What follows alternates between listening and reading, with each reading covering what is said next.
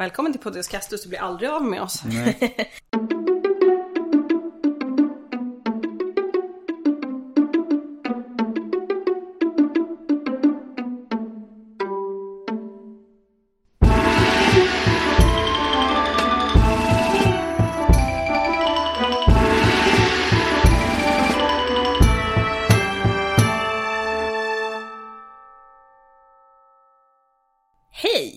och välkomna till Poddis Castus, en podd om antiken. Och vi som sitter här idag, det är jag Emily. Jag Adam. Och jag Hanna. Woho! Och idag ska vi prata om eh, en kejsare. En romersk kejsare. De brukar vara det. Romerska alltså. Ja, Ja. i, i våran, i I vårat, våran- eh, i i vårat våran ämne. Ja, Ja just det, Ja, precis. precis. Mm. Plot twist, vi ska prata om Napoleon. Det hade vi Det kunnat hade göra. vi kunnat göra. hade vi lätt kunnat vi. göra. Vi Ja. Kommer nog säkert göra det någon gång. Ja, Ja, men lätt. inte just idag. Nej. Nej. Eh, Vi ska prata om en kejsare som jag tror inte så många känner till. Fast de känner till honom. Indirekt. Ja. De vet inte att de vet vem det är. De har hört hans namn. Ja. Och det är kejsar Hadrianus. Mm. Och om man då har hört ordet slash namnet Hadrianus så har man ju förmodligen gjort det i samband med Hadrianusmuren som går tvärs över hela norra England. Mm. Men innan vi går in på Hadrianus så måste vi ju prata lite om histori- historiska källor. Som vi så ofta gör. Men det, det finns göra. en poäng med att vi gör Ja men det gör ju faktiskt det. Det spelar ju ändå roll för resten. För grejen är så här, alltså Historieskrivning, nu säger jag det, jag gör här air quotes. Ja. eh, under antiken är ju typ att man ofta skrev ett eller ett par hundra år senare. Mm. Så. Och då, hur poppis var kejsaren under, under samtiden då? Liksom så så då, då är det så här, ah, ska vi skriva att han valde sin eh, häst till konsul? Eller är det så här, he was a good guy? Mm. Eh, så, dels. Och om man hade samtida källor, då fick man passa sig för vad man skrev. För att kejsaren hade makt. Mm. Du kan skriva vad som helst. Nej. Så. Så att det är inte...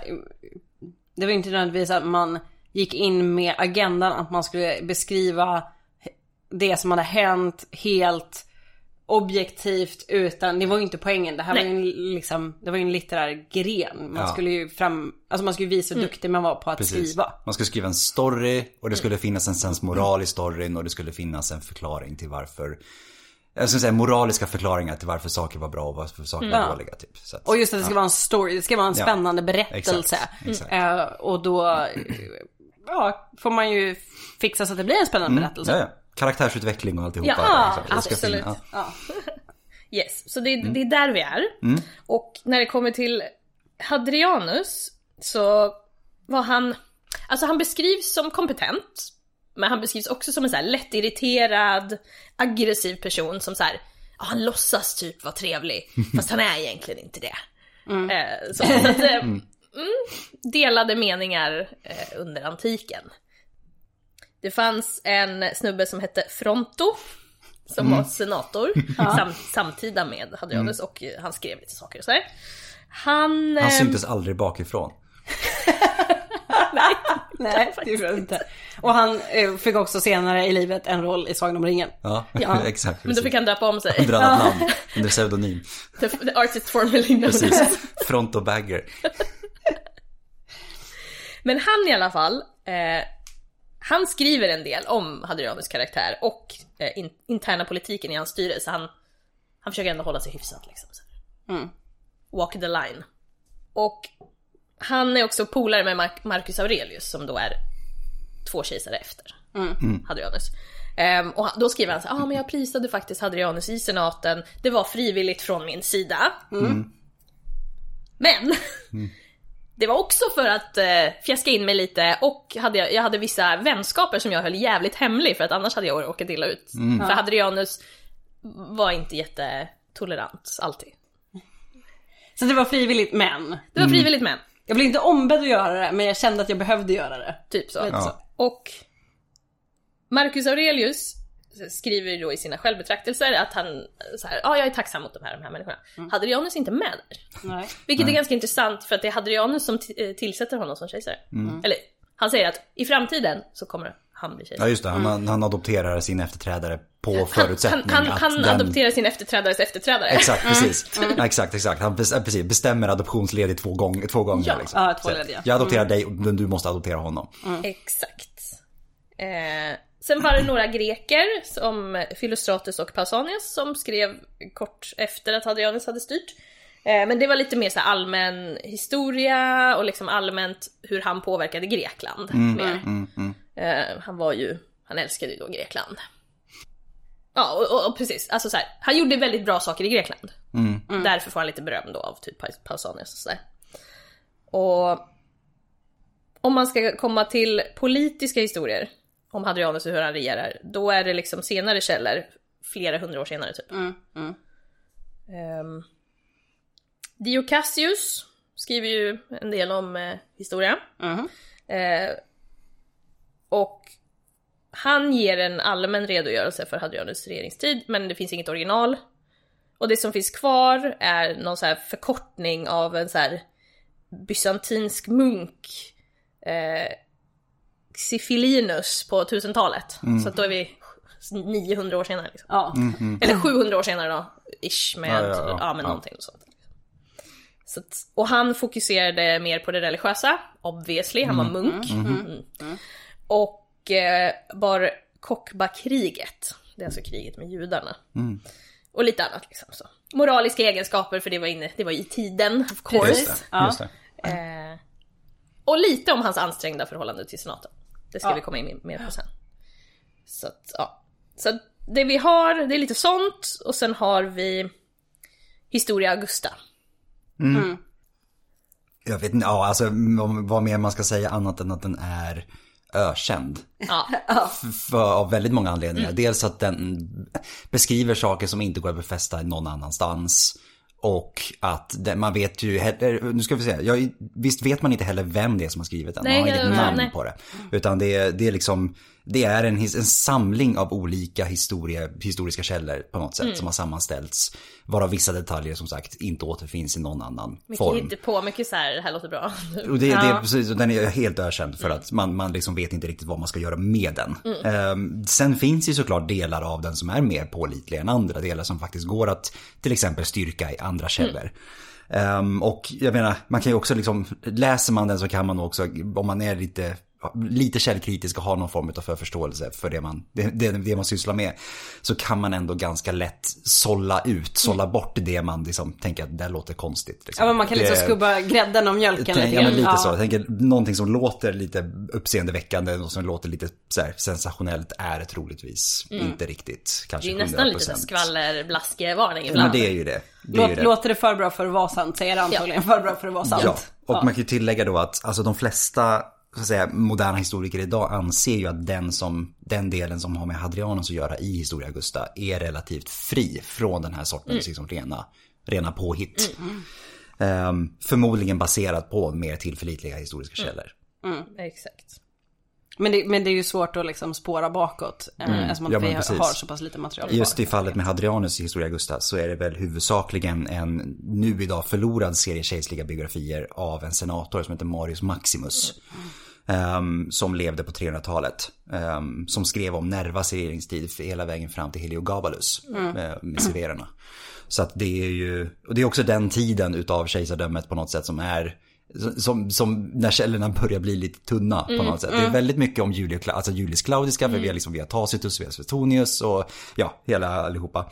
Ehm, men sen blir det lite tunt när vi kommer fram till de så att säga så kallade goda kejsarna så blir det lite tunt och det är lite, lite jobbigt på sitt sätt. För att man liksom vet det här att okej, det ska vara en tid av stabilitet och sådana här saker, vilket betyder att det borde ha kunnat skrivas ganska mycket och ganska många bra källor under en så stabil tid. Ehm, men Men det inte... kanske inte var fullt lika intressant heller för det har vi nämnt flera gånger men de här källorna finns ju inte kvar i sina original Mm. utan för att de ska överleva måste de skrivas om och skrivas om och skrivas om för att ha en möjlighet att Mm. finnas kvar. Jo.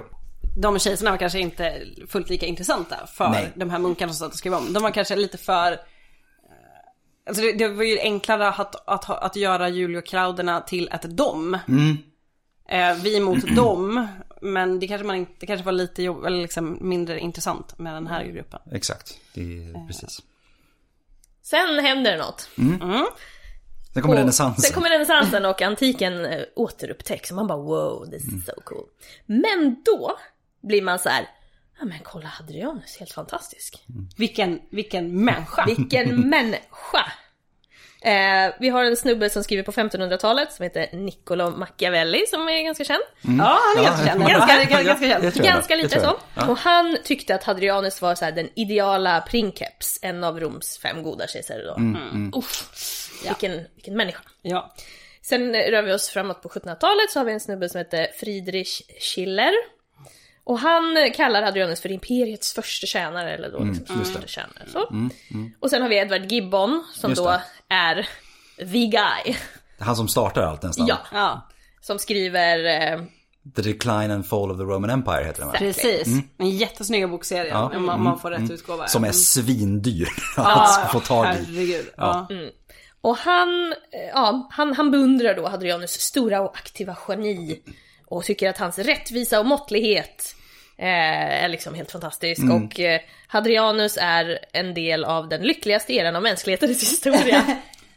Det är ganska stora ord. Ganska stora ord som sagt. Det är väldigt... Det är också så, ja. den lyckligaste eran. Alltså, nu var Hadrianus var ju aktiv ganska länge, men jag vet inte om jag skulle kalla det en era nödvändigtvis. En era känns som att det behöver varit lite mer ja, spann. nej men Ja, eller hur. ja. En del av, men ändå. Ja. mm. Nej. Eh, och sen, sen kommer vi in på 1800-talet och då får vi liksom den första kronologiska redogörelsen för Hadrianus liv kompletterat med andra källor.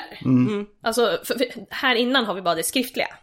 Och nu kommer det här epigrafiska, numismatiska och arkeologiska in också. Och såklart är det ju en tysk eh, som gör detta. Tyskarna, det är ordning och reda. Det är så här, precis. Det- Det, det bara- det bara är så. systematiskt. Ja. Han hette Ferdinand Gregorovius. Ja. Och han var tysk medeltidsforskare. Och de här epigrafiska eh, studierna efter krigstiden, då pratar vi ja, 40-tal, typ. Eh, då är det lite så ja men den stödjer bilden av Hadrianus. Och sen har vi en eh, biografi, sen får vi röra oss framåt 50 år till. Sen kommer vi fram till 1997. Och Anthony Burley som gör en biografi om Hadrianus. Och han eh, sammanfattar och speglar utvecklingen också i historieskrivningen om honom. Det är ju han som är, nu är väl head of eh, The Vindolanda Trust. Det, det Burley-familjen är ju de som har den. I see, okej. De har, de har man ju träffat. Såklart, det är han som skriver den också. Ja men alltså de är ju, det är ju liksom, ja det, det är därför den finns. För att de har ett jättestor utgrävning där vid muren. Så det är klart att de är intresserade av Of det. course. Ehm, Så att om vi ska sammanfatta då, så är det så här, antik litteratur, eh, nästan bara ogynnsamt liksom för Hadrianus, om man jämför honom med andra och han är sämre och inte jättepoppis.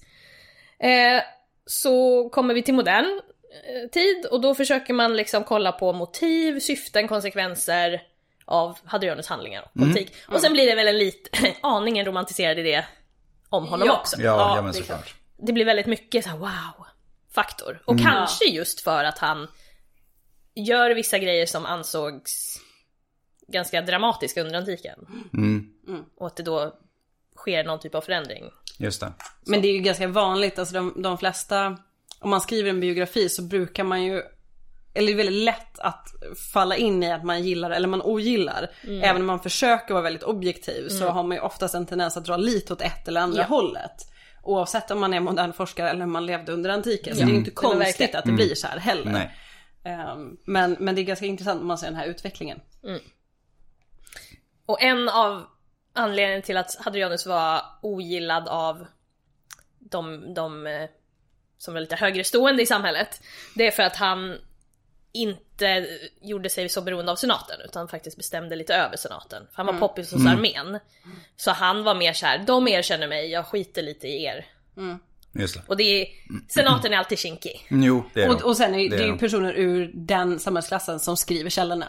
Ja. Så att det, Ja, men det är det. viktigt att komma ihåg. Sen så var, hade han ju ihjäl några från senaten det första han hade. Så att, Och då, det har ju en tendens att göra att man kanske blir lite impopulär. Ja. ja. Och sen så, han försökte väl lappa ihop det där men det gick aldrig riktigt Nej. vägen. Som så. sagt, sen att de är långsynta och långsinta. Ja. Men han, var ändå, han spelade ändå spelet tillräckligt för att det inte skulle liksom bli en shitshow. En total Ja. shitshow. Så. Långsinta heter det. Det. Kallas vara långsint och sen så, sen så Hadrianus spenderade nästan majoriteten av sin regeringstid utanför Rom. Ja. Det hjälpte ju också. Ja. De var Ja. inte liksom i luven på varandra. Det, var, det var det. Det var det.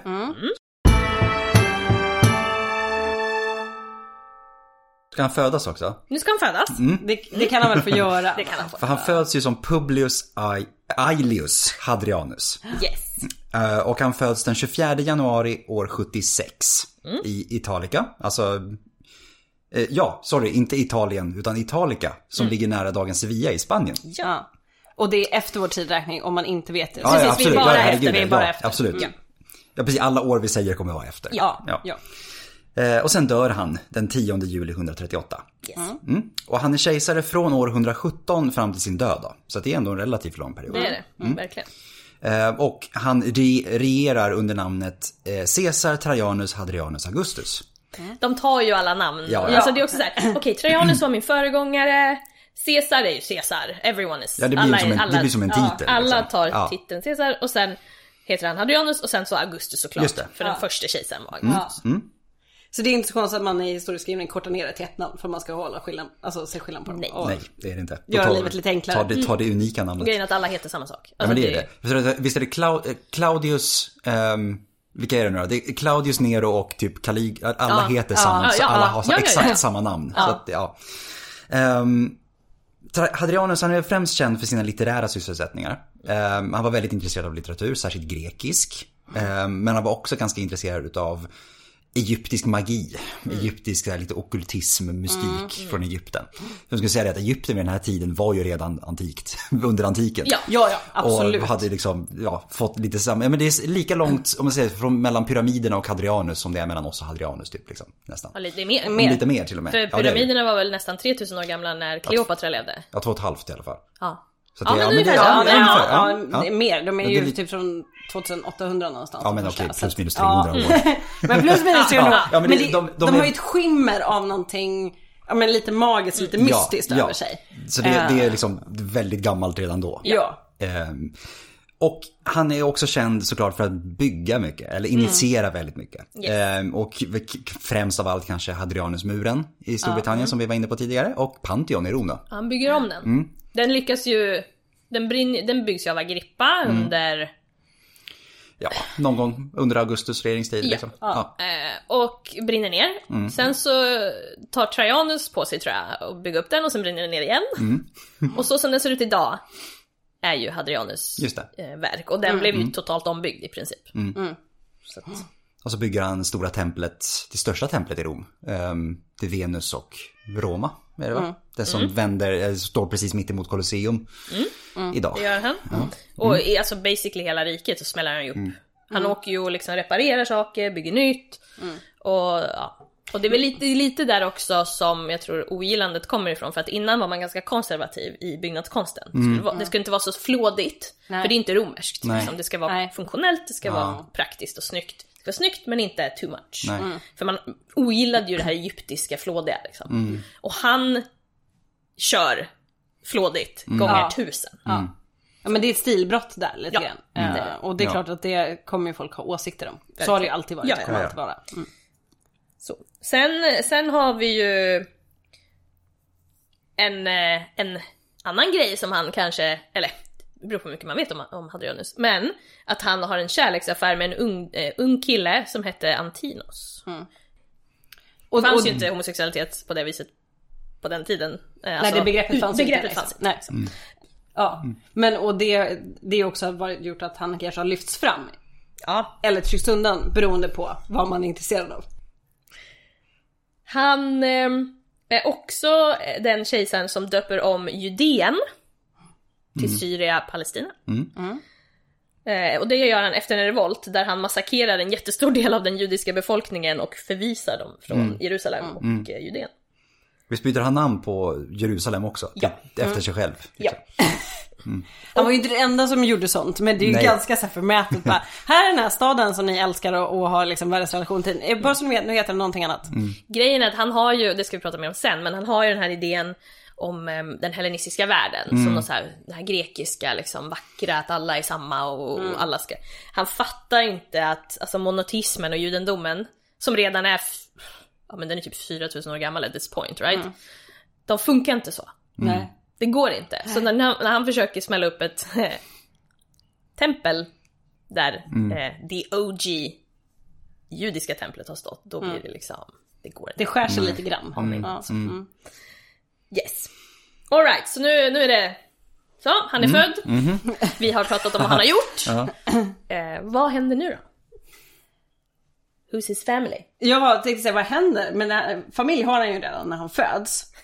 Har han Det, det, det händer inte sen utan det, det finns en Wow. familj. Det finns en mamma och det finns en pappa. Det finns ju med en stora syster också. Oh my god. Eh, så ska vi dra lite namn? Ja men kör. Det kan vi väl köra. Ja, ja, ja. Hans pappa var då Publius eh, Aelius Hadrianus Afer. Han var då senator av eh, praetorisk rang. Men född och uppvuxen i Italica. Så det här är alltså inte i centrala Rom, vilket är viktigt att komma Utan vi är i ihåg. Spanien. Precis, vi är liksom en ganska bra bit därifrån. Familjen kommer originally from Italy. Men det var några generationer sedan. Precis, så att det är ändå spelar roll. Och det är väl också så här uppenbarligen eftersom provinsen heter Italica. Så det är så. Ja. ja. eh, hans mamma hette Domitia Paulina. Hon var dotter till en framstående spansk-romersk senatorsfamilj. Eh, så att det, det är ändå, det är, alltså det, är- det är inte så att de kommer från gatan eller något. Det är självklart det översta skiktet. Men lite längre bort rent, rent geografiskt. Eh, Hadrianus har också en äldre syster. Aila Domitia Paulina. Ni ser namnen går igen här. Så.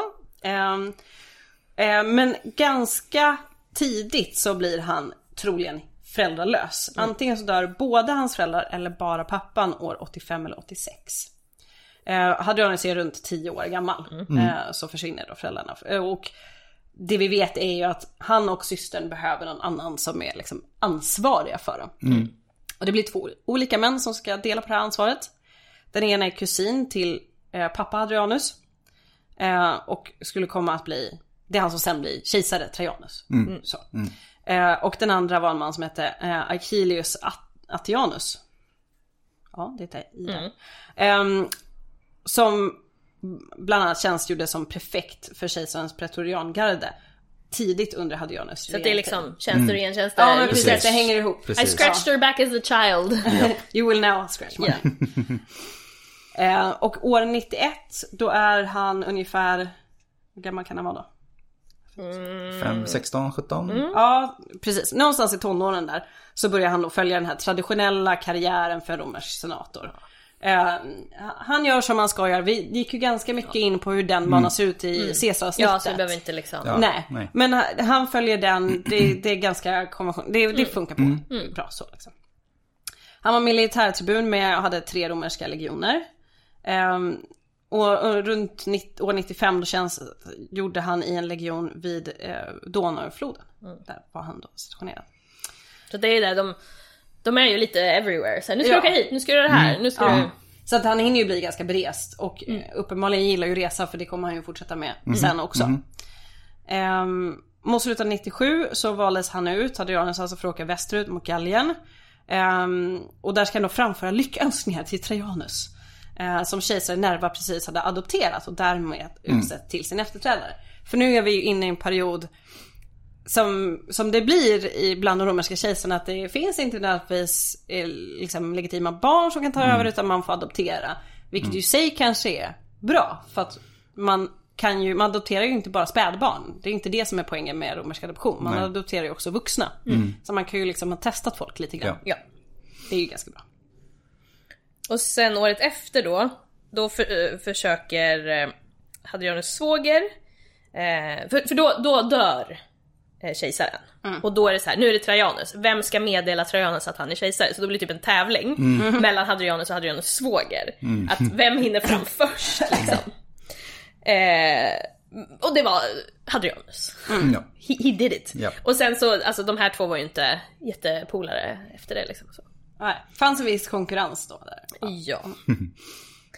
Ehm, och som sagt, eh, han var ju då militär, militärtjänsten under då kejsare Nerva som var innan Trajanus.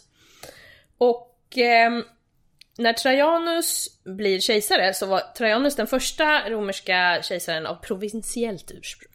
Första gången någon utanför italiska halvön Just det. blir kejsare. Och sen så hoppar vi fram några år till. så är vi på år 100-101 typ. Då är Hadrianus back in Rome. Blir vald till kvestor. Och sen kvestor imperatoris Traiani. Som är någon sorts så här sambandsofficer mellan kejsaren och eh, sena- den församlade senaten. Det Eh, betyder väl något så här, bara rakt ordagrant kejsar Trajanus Questor typ. Något sånt. Så att han blir, ja. så han, han framför liksom Trajanus typ tal och Ja. kommunikation. Så. Eh, sen är ju frågan om han skrev det själv eller om han liksom... Mm. Ja. Och ungefär samtidigt som han blir kvestor så gifter sig eh, Hadrianus med Trajanus 17 eller 18-åriga gamla, vad heter det, vad kan man säga på svenska? Grand niece heter det ju på engelska, men liksom inte syster eller Syskonbarnbarn. syskonbarnbarn då? Ja, ja, något sånt. typ. Ja. Ja. ja. Ja, eh, Vibia Sabina. Och Trajanus verkar inte ha varit asglad över det här äktenskapet. Och det är inte så konstigt, eh, för att det blir ett jävligt pissigt äktenskap. Ja, ja. Han kanske hade någon föraning. jag tror ju det. Eh, jag läste någonstans, jag vet inte hur mycket, jag har inte kollat, att Trajanus också kanske gillade pojkar. Och att de då kanske var medvetna om att den andra också gillade pojkar. Så då kanske han fattade. Men jag vet inte, jag har bara sett det på ett ställe så jag vågar inte liksom Det är en liten brasklapp. Det är lite brasklapp, ja, Ja. precis. Eh, det kan ju vara det, att han Ja. bara mm. kommer inte bli så bra. Och Hadrianus är ju, hur gammal är han här? 100? Han är 20, ja det är inte så farligt ändå. Nej, det är inte så så stor farligt. Det är inte så, så Nej, det är brukar typ ju kunna vara, 25 ja, för det Ja. brukar ju kunna vara så här 35-40 versus 13-14. Men det kan ju också vara att det här är två personer som absolut inte kommer gå ihop rent. Alltså Ja, och det personlighetsmässigt. gör de inte Nej, heller. Nej. De gillar verkligen inte varandra. Nej. Eh, Därför han aldrig är i, i Rom kanske. Ja, precis. Verkligen. Ehm, och det kan ha varit så att Trajanus fru Plotina, som verkligen, verkligen gillar Adrianus, har fixat det här. Hon, det är typ hon som har så här paved the way Just det. för Hadrianus. Jag vet inte vad det var hon såg i honom, men hon älskade honom. Delade mycket av hans värderingar också. Ja, de var De, riktigt de var lite såhär two of a kind. Ja, de var så. supertajta verkligen.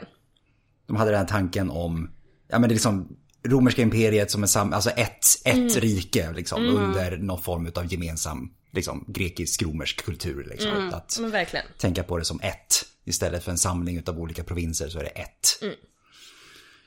Ehm, Och det är ju klart, det, det ligger ju också i hennes intresse då att se till att det blir eh, kanske tajtare kopplingar mellan Trajanus och Hadrianus bland annat då genom det här äktenskapet och det främjar också hennes familj.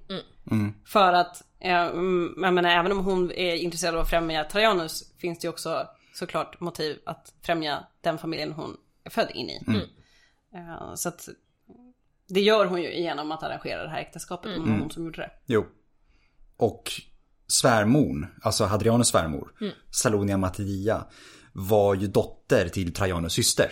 Alltså det är ju alla, de, de Så gifter ju in sig. Ja, alltså, men ju verkligen. De bara knyter, knyter dynastin ihop, alltså knyter ihop liksom. alla kusiner och hit. Alltså det är som att kolla på kungahuset idag, de är ju släkt allihopa. Ja, ja. Ja, men, precis. men du, du kommer ju till den punkten att har du en person av tillräckligt hög rang så måste den gifta sig med en annan person av samma rang eller bättre. Det är ju åt det hållet du kan gå. Ja. Och, och den kretsen är ganska liten. Då måste du gifta dig med varandra hela tiden. Ja. Eh, annars så blir det ju svårt. För det är ju så systemet är uppbyggt. Gentjänster och Jo. allt sånt där.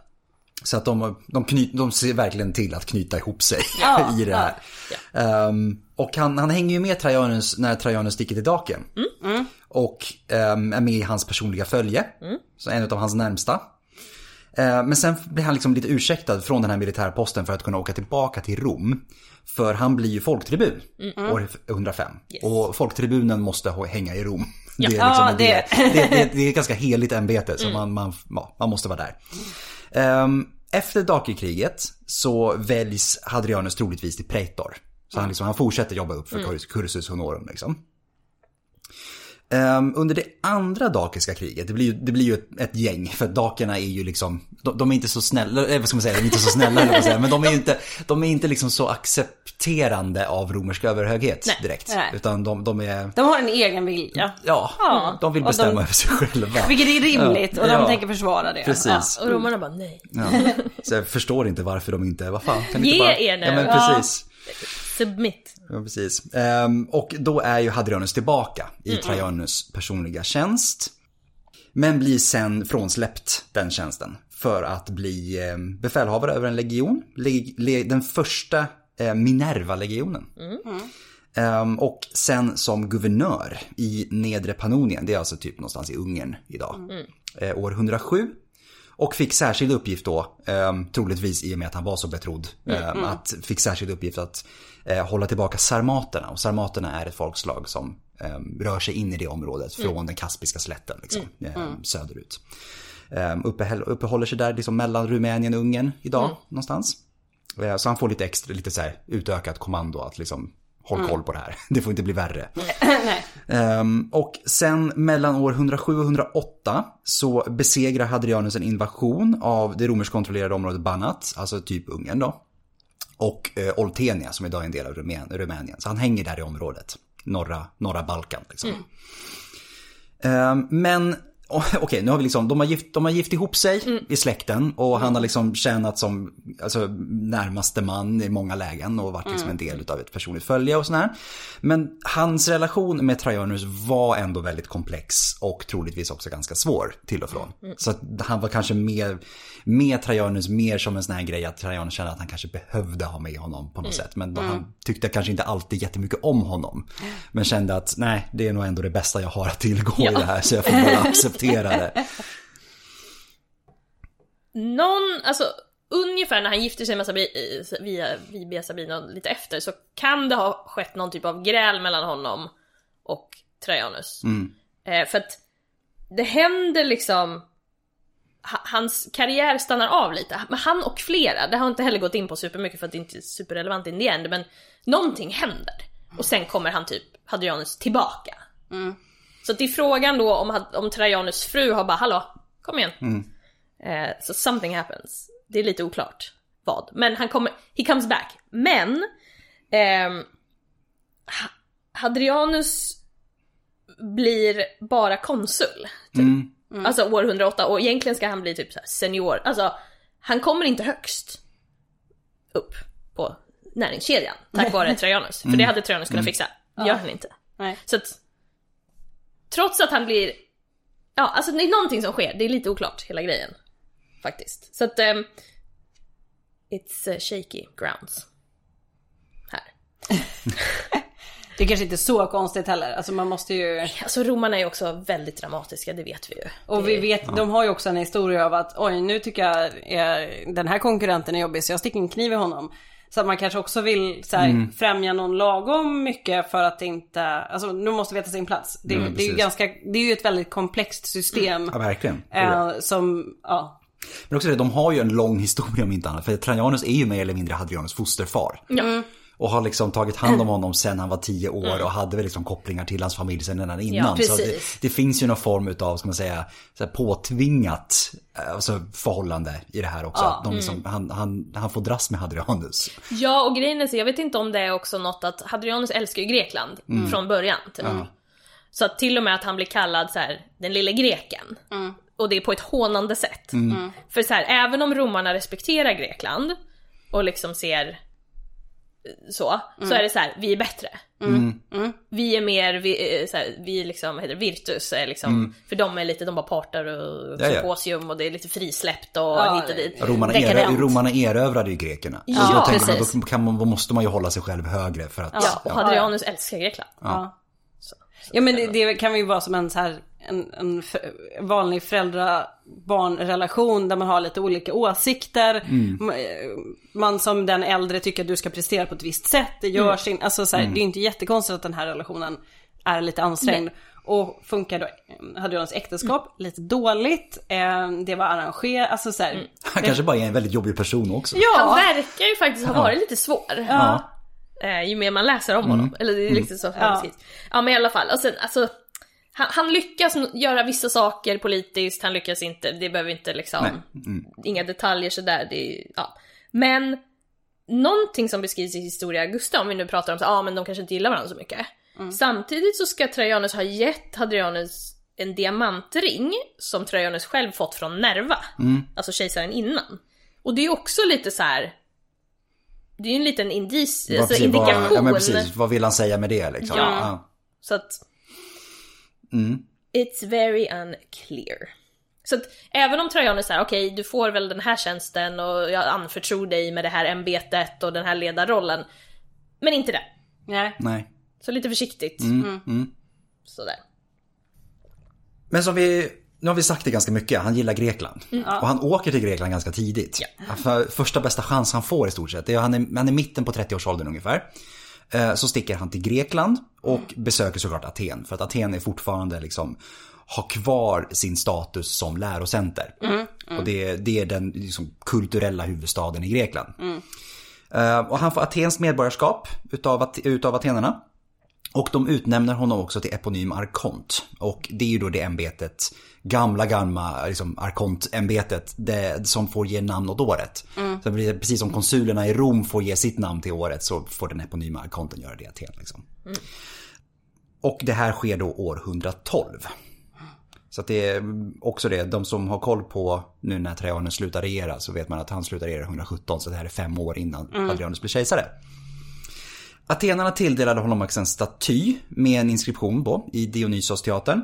Som beskriver en liksom, detaljerad, eh, detaljerad redogörelse för hans cursus honorum. Berättar liksom vilka, vilka ämbeten i senaten han har hållit. Alltså hans, hans karriärsväg. Eh. Ja men typ så. En, ett CV Ja, ja får han men precis. i Ja. inskriften. Ja. Eh, Och därefter, efter det här besöket i Aten 112 så hör man ingenting mer från Hadrianus eller om Hadrianus innan Trajanus partiska fälttåg. Och det sker ju precis mot slutet av Trajanus regeringstid. Eh, Och det är möjligt att Hadrianus stannade kvar i Grekland fram tills dess. Tills han åter, alltså återkallades till det här kejserliga följet då när Trajanus gör, gör sig redo. Ehm, och när i samband med att allt det här händer så skickas guvernören i Syrien för att ta itu med Daken. Trajanus tänker att nu, jag, jag, Jag orkar inte jag mer. orkar inte. orkar verkligen inte. Eh, jag, ska, jag ska österut nu. Ehm, jag ska göra en ny Alexander. Liksom. Och då utser han Hadrianus till ersättaren för det här guvernörskapet i Syrien. Med ett helt oberoende kommando. Så att han får, får en, en, liksom en rik provins, stark provins och ett utökat liksom, befälsrätt. Så att han, han liksom for, fortsätter ändå försöka få lite så här, stora ämbeten tilldelade sig. För det. Eh, Men sen, det blir ju ett lyckat, det är, liksom, det är nu romarriket blir som störst. År 117 precis. Eh, För att Trajanus... Ditintills. Ja, men, ja precis. Och Trajanus pressar liksom, ja men det är liksom Mesopotamien införlivas i riket och sådär. Och det är liksom, ja det är så långt österut de kommer.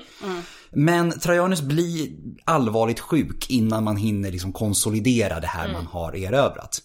Och tar skeppet tillbaka till Rom, eller mot Rom. eh, medan Hadrianus stannar kvar i Syrien. Och är då, eller blir då, eh, de facto överbefälhavare för den öster, alltså romerska armén i östern. Trajanus hinner fram till kuststaden Selinus i Kilikien, så att alltså sydöstra Turkiet ungefär. Och dör där den 8 augusti Han var väl den 117. första ro- romerska kejsaren som dör utanför Italien tror jag, eller italiska halvön. Det låter väldigt bekant. Ja, mm, det låter, ja. Up until then. Ja, Ja, precis. precis. Ja. Ja, Han är first of many. Första som föds utomlands, första som dör utomlands.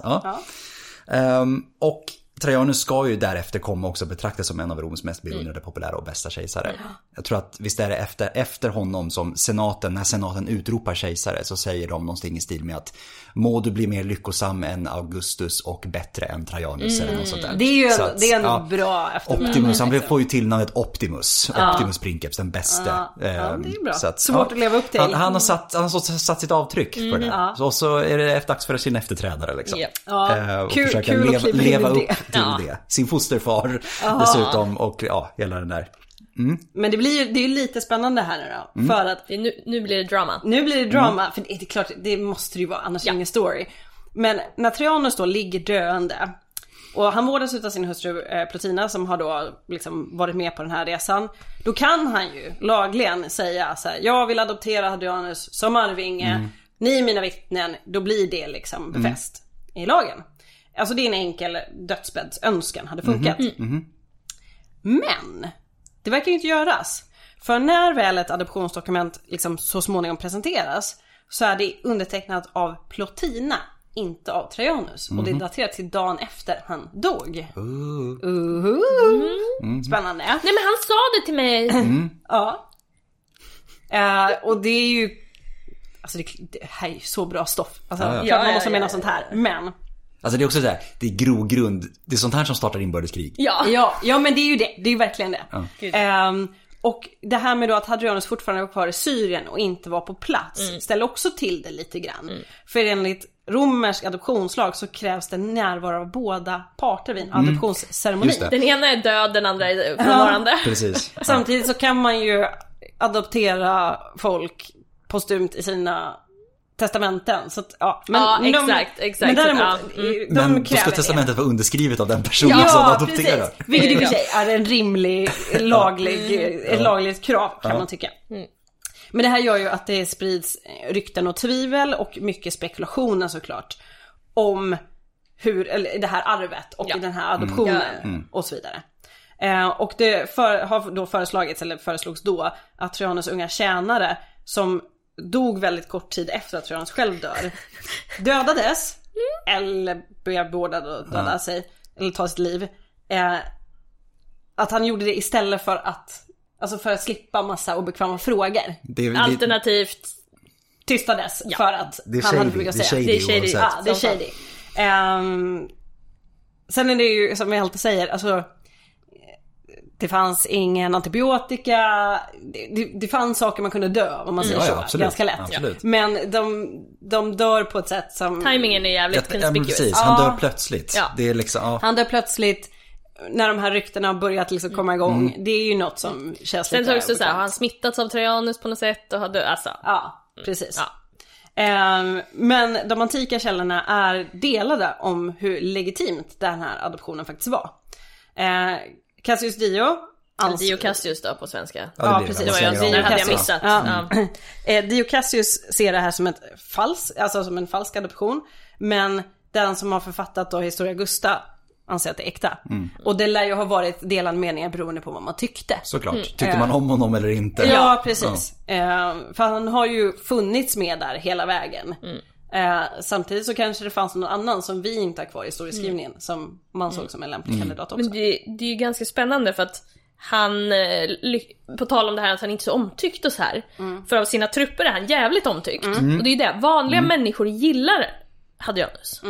Det är ofta så. Ja. Att de kejsare, alltså det är väldigt få kejsare som då troligtvis har varit fruktansvärt dåliga om man säger så. Det var, Ja. Caligula var troligtvis inte särskilt bra. Nej. Heliogabalus var nog särskilt, inte särskilt Nej. bra. Men de här som är liksom lite mer gråzon, typ Ja. Nero, Ja. hatad av senaten, älskad av folket.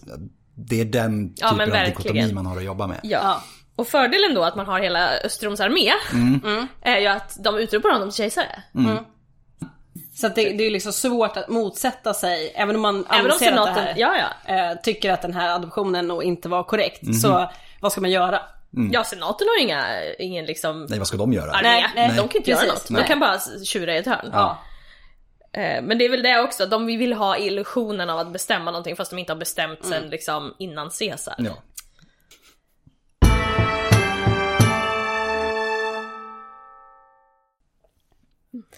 Men i och med det då, Ja. så Hadrianus blir ju omfamnad på en gång som kejsare av majoriteten av folket i Rom. Och är mycket beundrad, eller var mycket beundrad under hela tiden som han hade Men som sagt, han sitt gör ju ämbete. saker för Han- folket. absolut. I alla delar av riket. Ja, och det är ju heller inte särskilt populärt för en styre, alltså för någon sorts överklass liksom. Nej, nej. Ehm, och hans popularitet som kejsare vittnar om att, alltså, det faktumet att även om han var frånvarande från Rom under större delen av sin regeringstid. Så finns det liksom inga tecken på tillrättavisning eller kritik för det här i de Nej. tidiga biogra- alltså biografierna. Så att han är universellt i alla fall folkligt omtyckt vad det verkar som. Och då måste han ju konstant ha påmint, folk, påmint folket om allt bra han gör. Mm. Och varför han är bra. Alltså för du, du kan ju inte, du kan ju inte ha en popularitet och sen dra och inte höras av och, och ha kvar den populariteten. Han måste ju ha, ha liksom upprätthållit det här på något sätt liksom. Eh, och det är klart att mycket av det han bygger kommer ju folket till gagn på något sätt. Tempel till exempel. Ja. Ehm, även om du inte alltid får vistas i alla byggnader så finns de ju där, de fyller en funktion, de är vackra. Alltså så här, det, det ses ändå som ganska bra. Påminna allihopa ständ, jämt Ja, och ständigt om precis, att det är ja. jag som gör det här för er. Ja. Typ. Och blidka gudarna är ju bra för alla. Absolut, Sen absolut. skadar det inte heller att under den här tiden, dels som, som Adam sa förut, Imperiet är som störst hittills nu.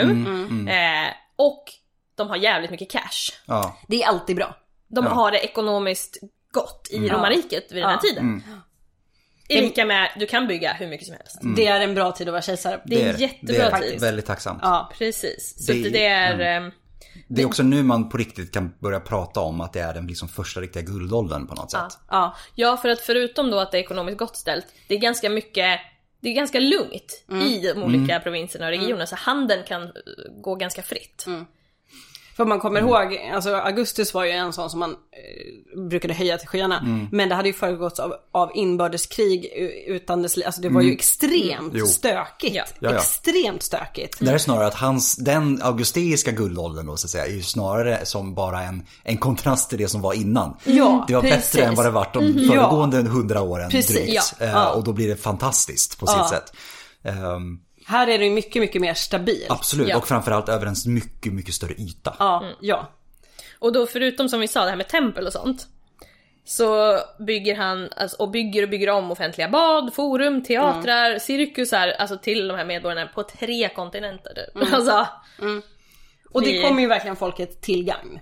ja, ja, ja. Eh, och det är ju, det är ju klart att det blir populärt. Ja. Eh, och då, då är det också så här, allting är grymt och bra, ja då slänger vi upp ett monument i Rom också. Det blir Ja, jättebra. Ja, Eh, så att, och Hadrianus, alltså de här byggprojekten, det är ju det mest bestående arvet vi har. Ja, ja. Utan att vi vet om det. Liksom. Ja. Mycket av det vi ser i olika, på olika ställen i Europa är ju han. ja. Absolut.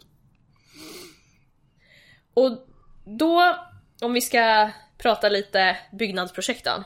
Han åker till Britannien 122. Och det är kort efter att man har slagit ner en revolt och då, det är då han beordrar att vi ska bygga en försvarsmur tvärs över hela alltihopa. I will build a wall! Och det, Med, med en typ Irish accent. Jag vet inte vad det där var. Nej, vänta, vänta, vänta. Vänta, jag kan, jag kan försöka göra om den. I will build a wall! Är det inte något sånt här? Ja! I will build a wall! It will be the greatest wall ever! Ja, det var ja, bättre. Det, var- det There var den. Ja. Ska bara paint you orange as well. Ja. Och den går ju från dagens Carlisle till Newcastle. Eller egentligen kust till kust. Men, men om man vet var de ligger så The går den. Picts do not send their good people! Och man vet inte exakt varför han bygger muren. Nej. Nej. Eh, var det för att hålla folk ute? Var det för att han inte, för att han inte ville expandera mera? Var det för att kontrollera handel? Ja, Var det för att bara kom- bevisa att han kunde? kombo av allt. Ja. Så. Men det, det som är, för de som inte har varit där, det, det byggs ju, alltså delar utav den, den här sträckningen går, ligger ju geografiskt jättebra. Den ligger på en höjd, så att du har en slätt neråt och sen typ ett stup på andra sidan. Eller i den mängden det går att ha stup i England. Men så att om man tittar på den från norr så är själva muren i sig är hög men den sitter också på en höjd så att det är liksom, den är ju enorm på sina ställen. Ja, ja, och den är ju så här, tre meter bred. Ja. Alltså, Ja. inte en liten mur. Så. Och romarna byggde ju mycket eh, och de har ju andra försvarssträckningar. Men här är det just att den är byggd i sten. Vilket gör ju att det står ju mycket längre. På andra ställen var det ju trä eller andra finare material. Men här finns den ju kvar. Verkligen. Och sen etablerar han lite städer och Ja. reser monument, förbättrar vägar, stärker infrastrukturen i provinser över hela Balkanhalvön, Egypten, mindre Asien, Nordafrika och Så Grekland. quality of life grejer. Quality Ja. of life. Och också så här, ja han, som Adam sa, han drar till Grekland så fort han kan. Så han i sin vux, vuxna, vuxna kejsarålder, då besöker han eh, Grekland åtminstone två gånger. Och blir invigd i de elefsinska mysterierna och liksom. Såklart, as you do. Ja, Men han kan ju hålla på med lite det här liksom kejserliga finliret. Att just här bara tweaka och förbättra. Ja. På ett sätt som man inte kan om det är konstant, om det är inbördeskrig eller invasioner eller liksom. Han kan, han kan jobba på det där på ett annat sätt. Och han, och en av anledningarna till också att han är inte så omtyckt, det är för att han inte vill expandera mera. Ja, just det. Han det vill inte lägga Ja. pengar på det, han vill inte ha instabilitet. Nej. Han säger vi förvaltar, vi kliver tillbaka. Så. Och det är inte omtyckt. Nej. Det, är, En- det går ju emot allt vad Rom är. Ja men herregud, alltså Ja, ända, ja. Sen, ända sen 500-talet har romarna definierats efter militära triumfer. Liksom. Ja, precis. Skulle man vara något så skulle man ha en seger någonstans. Ja, liksom. Och det är därför man gillar Trajanus. Ja. För det var det enda han gjorde. Ja men precis. Och sen hur hållbart är det? Ja. Det är inte så hållbart. Nej. Så att Hadrianus satsar på förvaltning istället och det är inte poppis. Nej. Men det, och där, det kan man ju verkligen se var en till att han sen blir så populär när vi kommer mycket, mycket längre fram i historieskrivningen. Det är inte så konstigt att, man då om, att han omvärderas. För att de som i de högre samhällsklasserna men skriver då tycker att det här är mycket mer intressant än att bara hålla på och kriga och expandera. Ja. För man har en Ja. annan ingång. Liksom. Om man har varit, när vi ändå pratar om Hadrianus i Grekland, om man har varit i Aten så har man säkert sett Hadrianus triumfbåge. Eh, som byggdes av medborgarna i Aten 130, 100, eller 131-132. Ehm, som också faktiskt hedrar Hadrianus som stadens grundare. Eller liksom om, omgrundare. Man kunde ju grunda om städer Ja. på något sätt för att liksom sätta in sitt namn i historien. Ja. Liksom. Och eh, också lite kul, han färdigställer ju också byggandet av Zeus-templet. Det, Det har stora Zeus-templet. 100 år det där. Ja, men, Eller inte, ja, ja. Ännu längre. Ja. För att det är ju Pisistratos som inleder byggandet, så här 500-talet före. Okej, det var på Så att det är liksom 600 år senare färdigställs det. Ja, Det är ändå, Hadrianus. Eh, fatta den bara, make it happen. Ja, mm, Och det är ju fullständigt gigantiskt. Om man, ja. Ja.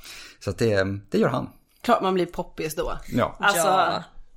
så, så smart. Så Ja. smart. Eh, han fick ju mm, så här, offentliga ceremonier organiserat åt sig.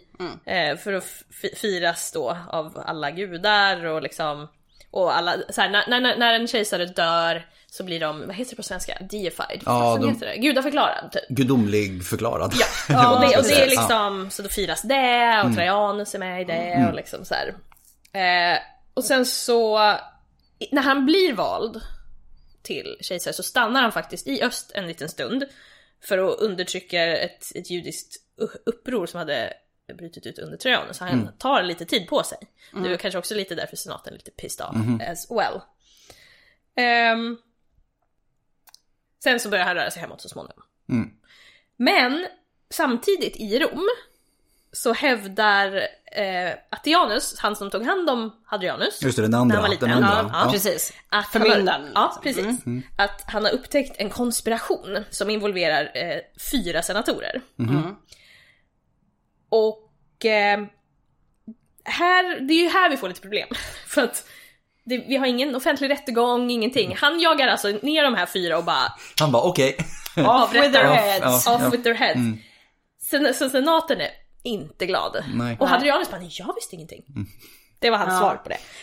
Och jag menar det är ju Hur sant det är, I don't know. Men det är också såhär, nej men jag är faktiskt i Syrien eller Judea, så I Just det. don't know. Ja. Eh, vilket, ja, men det, Och Hadrianus skyll- skyller allt på Attianus. ja, ja, ja, ja, att, ja, nej, ja. men det, han gjorde det här på egen hand. Han gjorde det helt Ja. på eget initiativ. Och sen belönar han ju faktiskt också Attianus efteråt, så det gör ju inte saken bättre tänker jag. Nej. Han får faktiskt senatorsrang och konsulsrang Ja. i samma veva.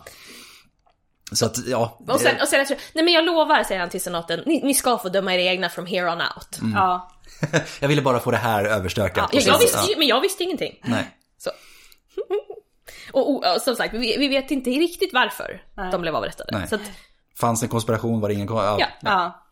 Det Var det bara liksom, ett bekvämt sätt att bli av med folk man inte tyckte om? Exakt. Var skyldig pengar? Ja, precis.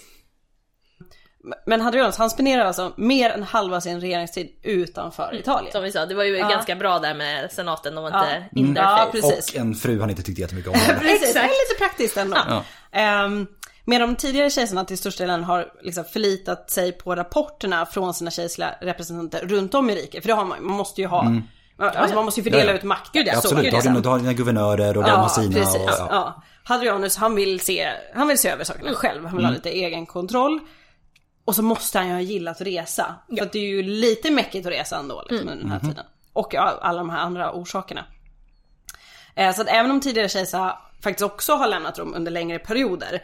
Men då har man ju mest gått ut för att alltså, gå ut i krig eller mota bort en invasion eller liksom sådär. Och så kommer man alltid tillbaka sen när konflikten är löst. Man utgår alltid från Rom. Men det gör ju inte Hadrianus. Han har ju en, en annan stil. Vilket också gör, skapar en kontrast mellan honom och övriga kejsare. Vilket senaten kanske inte heller då är så förtjusta Ja, i. för det här är ju helt nytt. Mm. Vad, vad gör han? Och det är klart att ju mer Hadrianus är borta från Rom, desto mindre blir ju Rom status som liksom maktcenter och senatens möjlighet att påverka honom och då förlorar de ju sin så kallade makt liksom. Alltså det, det skimret försvinner ju dessutom. Eh, så att det är klart att han kanske inte är så populär då. Och Hadrianus han försöker ju liksom inkludera de här provinserna i ett samvälde av liksom ett civiliserat folk och en gemensam eh, liksom kultur med en hellenistisk grund men under en romersk övervakning. Han försöker liksom skapa någon typ utav sammanhållning i den Ja. Alltså det är ju ett Men det är, enormt det är så geografiskt område. fluffigt samtidigt. Ja. Det är jäkligt fluffigt. Ja men det är klart det är det. Och För att hans idé om hellenismen är liksom väldigt arkaisk och väldigt fyrkantig. Ja. Väldigt romersk syn då på... Ja, Ja, men det är klart. Som han liksom man ska kasta på de Mm. här, alltså det, eftersom att det är så stora geografiska områden så är det ganska vitt skilda kulturer också. Ja, och det har hänt ganska mycket också. Jag tänker om man Ja. har hans föråldrade bild, jag vet inte lite mycket nationalromantik över Jo, Jo, men men är det- det. på något Ja, sätt. Att tänka ja. att man, man på något det är inte en faktisk, så att säga, det är inte något faktiskt historiskt man vill tillbaka till utan det Nej. är en syn på det faktiska historiska man vill återskapa på något Ja. sätt. Ja, ja, ja. Så att det är en, en in, inte kanske förvanskad, men en skapad, återskapad och återigen återskapad bild av någonting. Ja, och också så här plocka, plockat det man gillar bäst. Såklart. Ja. Det så, så har ju helt klart inte sett ut Nej. så i verkligheten. Men- Och dessutom så ska du då lägga på det här på folkgrupper som redan har liksom liksom tagit sin kultur och sen har de fått ett lager utav det romerska ovanpå som man har in, liksom inkorporerat och har hittat någon typ av balans mellan och sen kommer han bara Nej guys jag har en bättre idé. Fast han, han tar det här." fjäskade ju in sig så att de gillade det ju. Jo men det blir liksom så här. Kom, det är just det här fluffiga. Ja. Kommer det hålla i längden? Ja. Kommer Ja. det funka liksom? Bygg, ett, eh, bygg lite grejer i staden så funkar det fint. Jo men vissa grejer kommer ju säkert ju, funka. han strödde ju pengar omkring sig, det Ja. ju. ja men precis och vissa saker kommer ju säkert alltid vara populära. Alltså man plockar gick, russinen ur gick med kakan. alla utom de eh, judarna. Ja. Det var ju det. Han, han lyckades fjäska in sig så pass att de så här, ja men han lyfte oss upp ur någonting. Alltså så här, han hjälpte oss upp på fötter igen eller, ja, ni vet. Alltså så Han strödde pengar omkring sig. Han strödde pengar omkring sig, absolut. Ehm, och d- jämfört, och, och så, det här är liksom inte, återigen det här är inte romerskt, this is weird. Ja. Ehm, och, men till skillnad då från Nero, som också reste runt liksom, så fick han inte lika mycket skit. Sen är det om, jag inte, vet- om de inte vågade ge honom lika mycket skit, annat än så här postumt när de skrev historia sen efter var jävla idiot. Exakt. Ehm, men han utnyttjade den delen för att få det populära i öst då, eller i typ Grekland. För att Ja. Nero hade också varit ganska poppis. Ja, Utanför Rom. absolut. Precis. Ja, ja. Och så Japp, bara, ah, men kommer ni ihåg Nero? I mean, practically brothers here. Så att han är för mycket grek för Ja, romarna. ja men det det, det, är ju precis som Nero också. ja. Och det är ju så typiskt. Alltså det är, det är ju tacksamt för, om ska säga, den grekiska östern, det, det, det, som, det som blev den grekiska östern är ju tacksamt för de romerska kejsarna. För att i, i det området har man redan haft en lång tradition av envåldshärskare. Alltså gud, äh, kungar med, av någon form av gudomlig kraft liksom. Vilket gör att när sen romerska kejsarna kommer dit så finns redan den tanken och det konceptet etablerat. Och det är inte konstigt för dem. Det är, ganska, liksom, det är fullt naturligt. Det är bara en ny snubbe. Ja men precis. Ja. Medan i Rom så är det fortfarande det här kungahatet som finns kvar. Djupt, djupt rotat. Och senaten är senaten. Och liksom vill fortfarande på något sätt i alla fall tro att de har någon form av reell makt bakom, bakom alltihopa. Vilket gör att som sagt när Nero, Nero blir omåttligt populär i östern. Men hatad kanske i, av styr, alltså, den styrande inom citationstecken klassen i Rom. Ja. Ehm, och det är väl lite samma sak med Hadrianus nu. Han får ju råka ut på lite samma, lite samma behandling. Det är ju ändå rätt så roligt att det har den här väldigt extremt djupt rotade kungahatet. Och samtidigt sitter man i den här sitsen med kejsare efter kejsare. Mm. Ja. Men man hatar kungar. Ja, ja. Men Och det är den här liksom lilla, lilla formaliteten som Augustus inrättar här med princeps. Att man är inte en, du är inte en kung. Nej. Du är inte en kung, du är inte en kejsare rent tekniskt sett. Nej. Utan du är den första av jämlikar. Du är fortfarande liksom den första i senaten på något sätt. Men du, men du är den första. Ja, ja. Och i praktiken. Men, men just det där, ja det, Ja, det är nej. väldigt, väldigt spännande att det Den ligger så djupt. främste av romare. Exakt så, ja. Versus, alltså det är så det- roligt, mm. petitesser. Japp, japp, japp.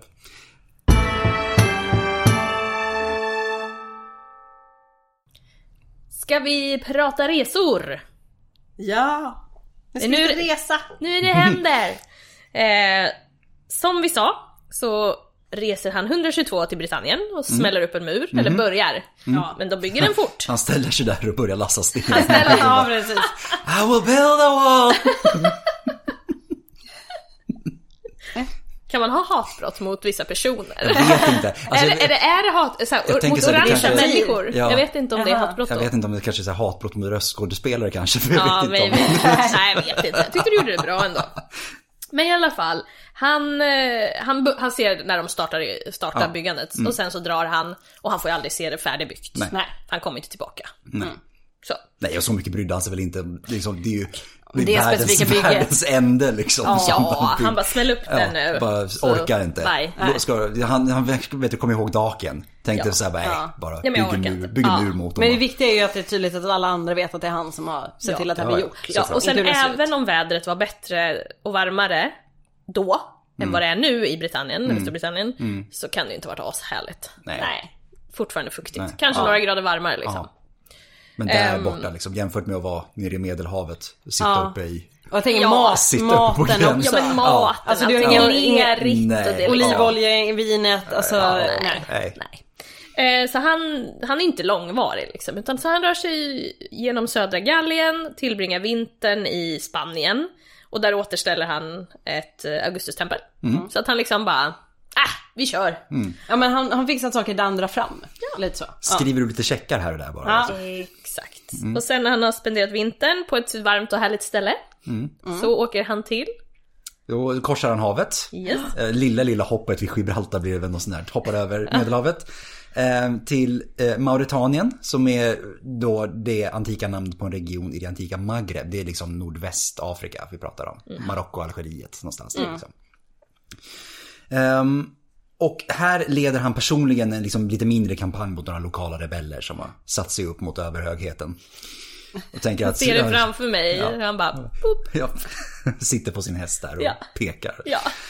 Ehm, det här besöket det avbryts av rapporter om krigsförberedelser från Partien. Partierna är lite, de har kommit tillbaka lite grann nu. Men de har ju alltid varit en nagel i ögat, alltså redan Ja. Mm. under Marcus Antonius. Ja. Det Ja, gick ja. inte bra Nej. med parterna Nej, liksom. Nej. Det, det, det är den stora fienden som Rom har kvar. Ja.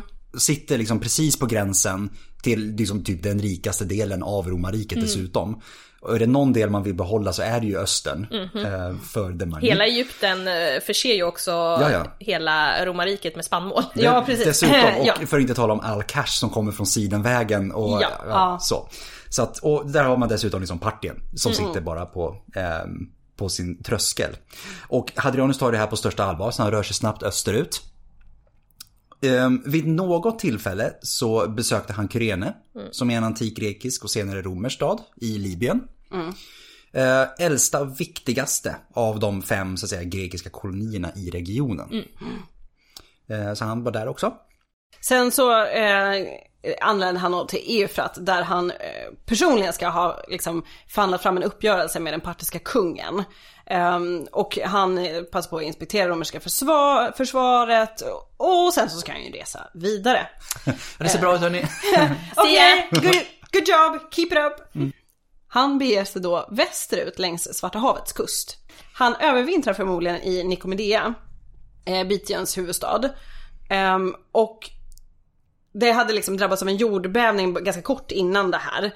Eh, så att Hadrianus ser ju till att de får lite pengar eh, så att de kan återuppbygga och eh, hyllas ju då såklart som en restauratör av den här provinsen. Ja, också så här, hur illa har ni haft det innan? Ja, Varje, varje stans han kommer och bara spenderar liksom, ja men vi bygger upp det här, de bara oh my god, thank you so much! Bara okej. men de kanske tänker så här, om vi är så, så tacksamma så kommer det komma mer. Ja. Men det är Ja. också spä- Men jag bara såhär, hur illa har ni haft det innan? det är min Ja. fråga. Eh, och det är också möjligt då att Hadrianus besöker platsen Claudiop- Claudiopolis. Det, jag älskar de här namnen. Alltså bara så här, nu, nu kommer jag här, jag vill ha en stad i mitt namn.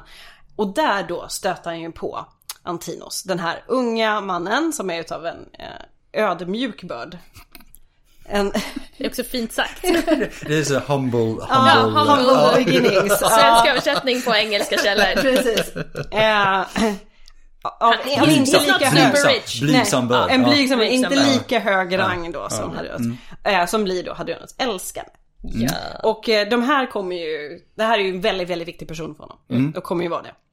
Eh, tyvärr så finns det inga källor som säger någonting om när och var de träffas. Eh, de skildringar som finns utav den här Antinos visar att han är kanske någonstans runt 20-årsåldern. När han dör några år senare. Alltså han, det, han dör typ sju år senare. Ja, sex, sju år 130, senare. 130. Och då är han runt 20, så han måste ju ha varit väldigt, väldigt ung. Så Alltså jävla- väldigt ung. Sena, sena, sena alltså. tonåren någonting när de träffas då typ. Sena tonåren, tidig tonåren träffas. De träffas Ja men 123. 20 år, ja men det beror på om Ja, man just var det. liksom... Ja. Han är Ja. 13, Men det 14. jag tänkte om man Ja. var i tidig 20-årsålder, det kan ju vara ett spann på liksom ett par Ja, år. han kan ju vara upp till typ 25 Ja. när han dör. Ja. Men alltså han är ung, det är en stor åldersskillnad, det ska vi komma ihåg. Ja, ja. Han är ju han är ju barn när de träffas. Ja, ja. Han blir ju groomad liksom. Ja, ja, Ja. Gud ja, men det är också en grekisk grej. Ja. Ja, ja. Att man har ett sorts eh, mentorskap då mellan en äldre man och en yngre pojke. ja. Eh, Inkluderat sex. Just saying. Ja. Så det är ju relativt ofräscht. Eh, så att antingen träffas de då i hans hemstad, typ. Eller så kan det vara så att Antinos har skickats till Rom för att utbildas som något sorts tjänare till då kejsaren. ja. Ehm, och gradvis stigit i rang där. Men eh, we, don't know. Nej. Oavsett eh, så blir de älskare och sen så eh, då efter, efter detta så reser Hadrianus vidare genom Anatolien. Ja. Med eller utan Antinos. Det är oklart. Nej men det, det som är så här, ehm, att vi inte vet varför, om, om han var med eller inte är ju för att vissa källor antyder att An, Antinos var med på en viss plats. Ja. Men de säger inte att han reste med, Nej. han följde med hela tiden. Ja. Utan helt plötsligt så verkar han enligt vissa källor dyka upp på en del platser. Och då borde han ju i alla fall följt med Och delvis. det, och det är lite som så här med Kleopatra då hon försvinner flera gånger i källmaterialet. Det är så här, är det bra tider? Ja. Ja, precis. Pratar vi inte om det. Eh, och det här var kanske inte, det här är också kanske något som inte har valts att förmedlas vidare i historieskrivningen. Eh, så att det är lite svårt att veta. Han kan ha följt med. Precis. Ja. Han anländer i alla fall i Grekland. Från, som har tagit varvet runt. Det är liksom varvet runt. Nästan. Vi börjar, börjar Spanien, rört upp via Nordafrika till östern, upp genom mindre Asien och nu är vi i Grekland.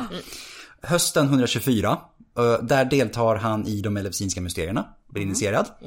Och han har ju ett särskilt engagemang för Aten. Vilket inte är så konstigt för de ger ju igen, de ger ju kärleken tillbaka så att Ja. säga. Ja. Eh, De har ju tidigare gett honom medborgarskap och ett arkantskap. Så han gillar dem, de gillar honom. Och på atenarnas begäran så reviderar han deras konstitution.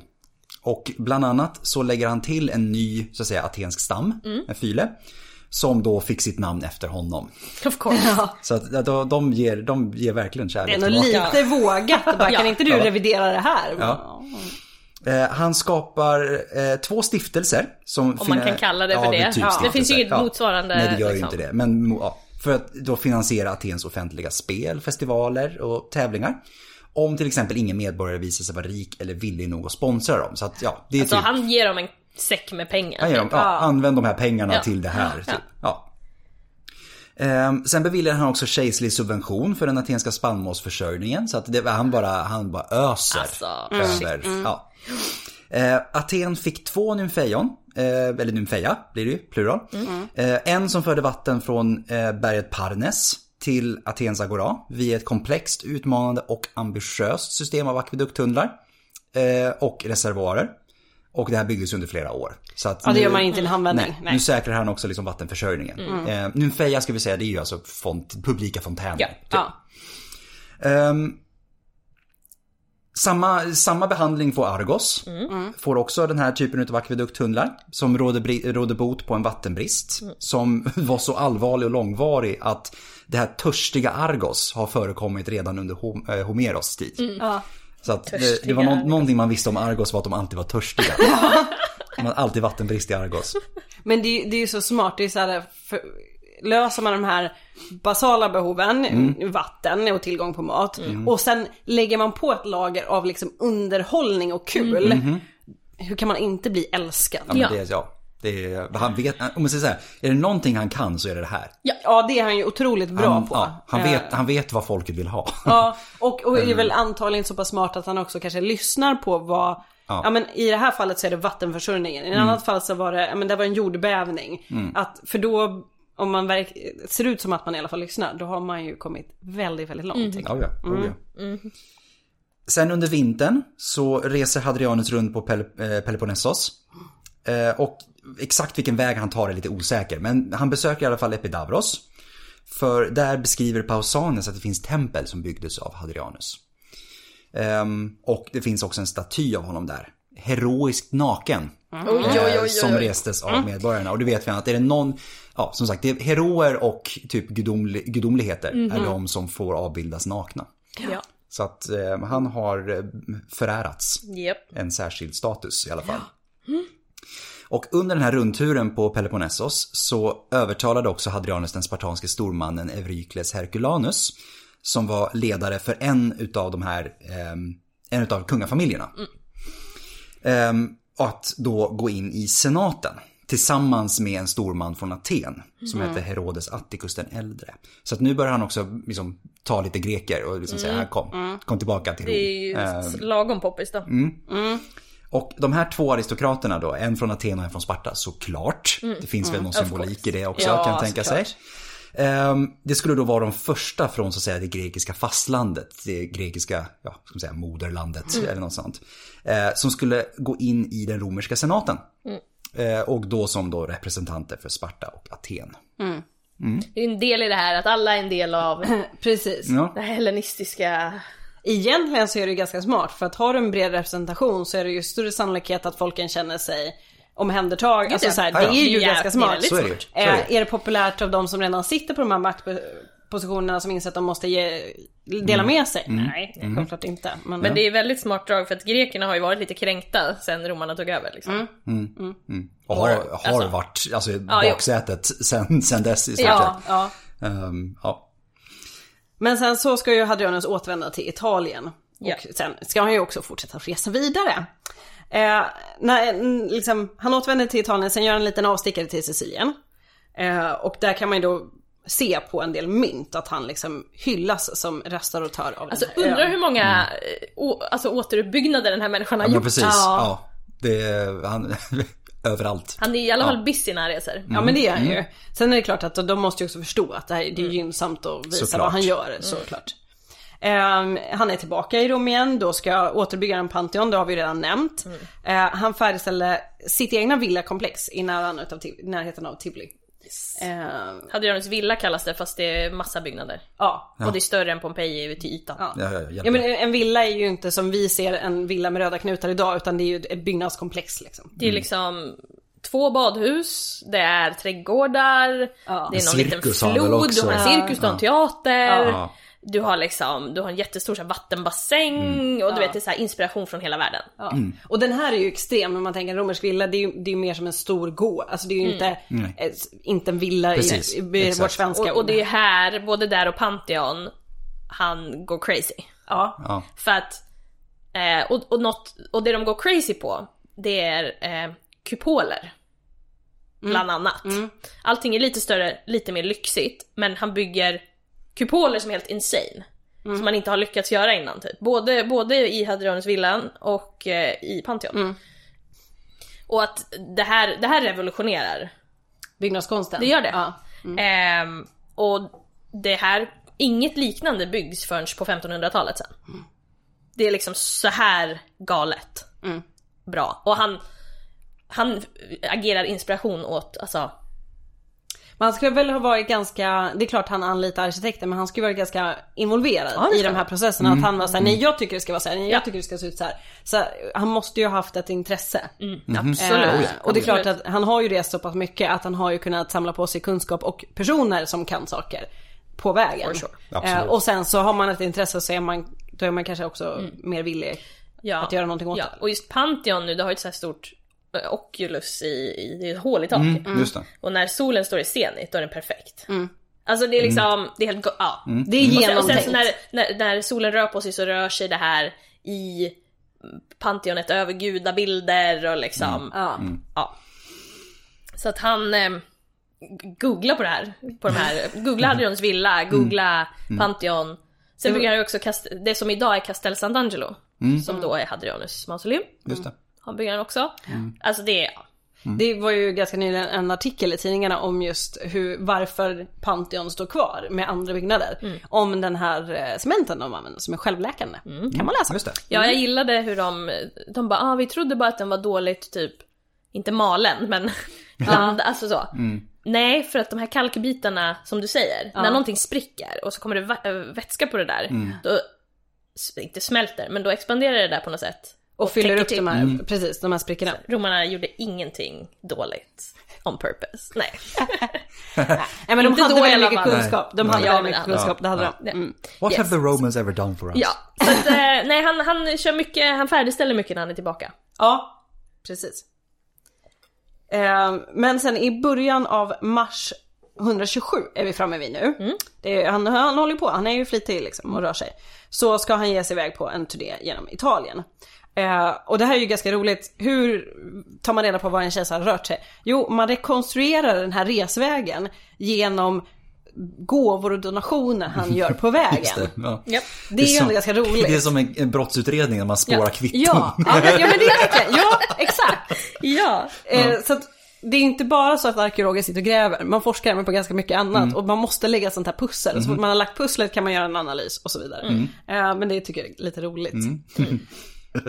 Eh, det han också gör, det är att han delar in Italien i fyra regioner.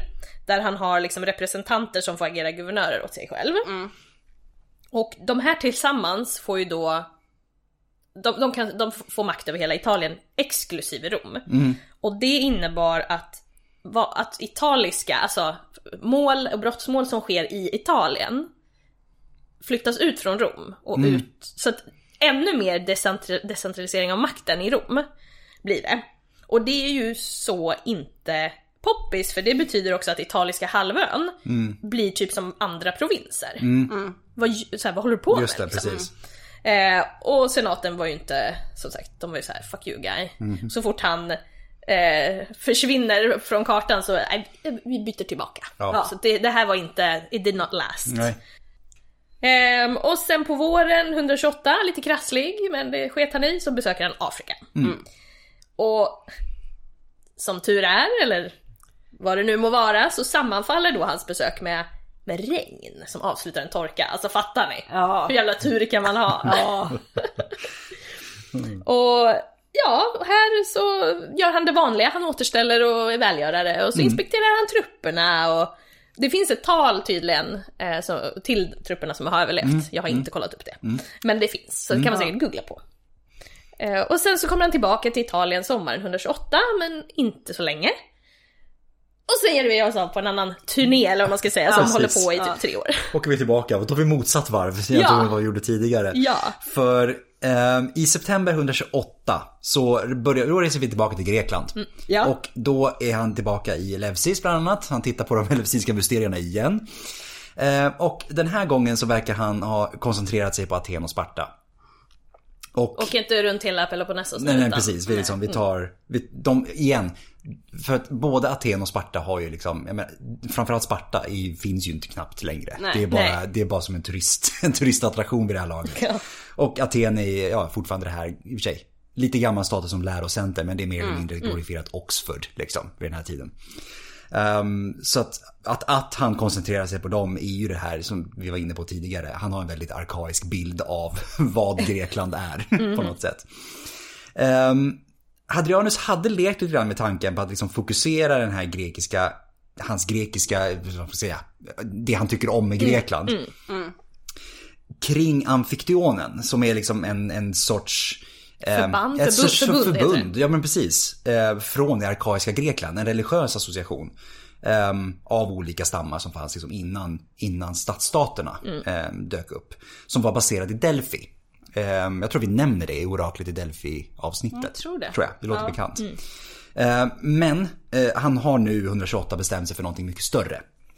Såklart han har. Ja, eh, för han, han ska ha ett nytt som kallas ett panhellenion. Eh, ett råd som ska föra samman alla grekiska städer tillsammans. Ehm, och efter att ha satt igång de här förberedelserna då, liksom avgöra vems anspråk som liksom på vad.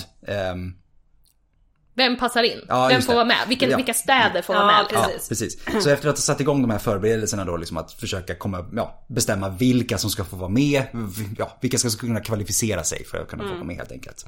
Så sticker han över havet till, eh, till Efesos, över till mindre Asien.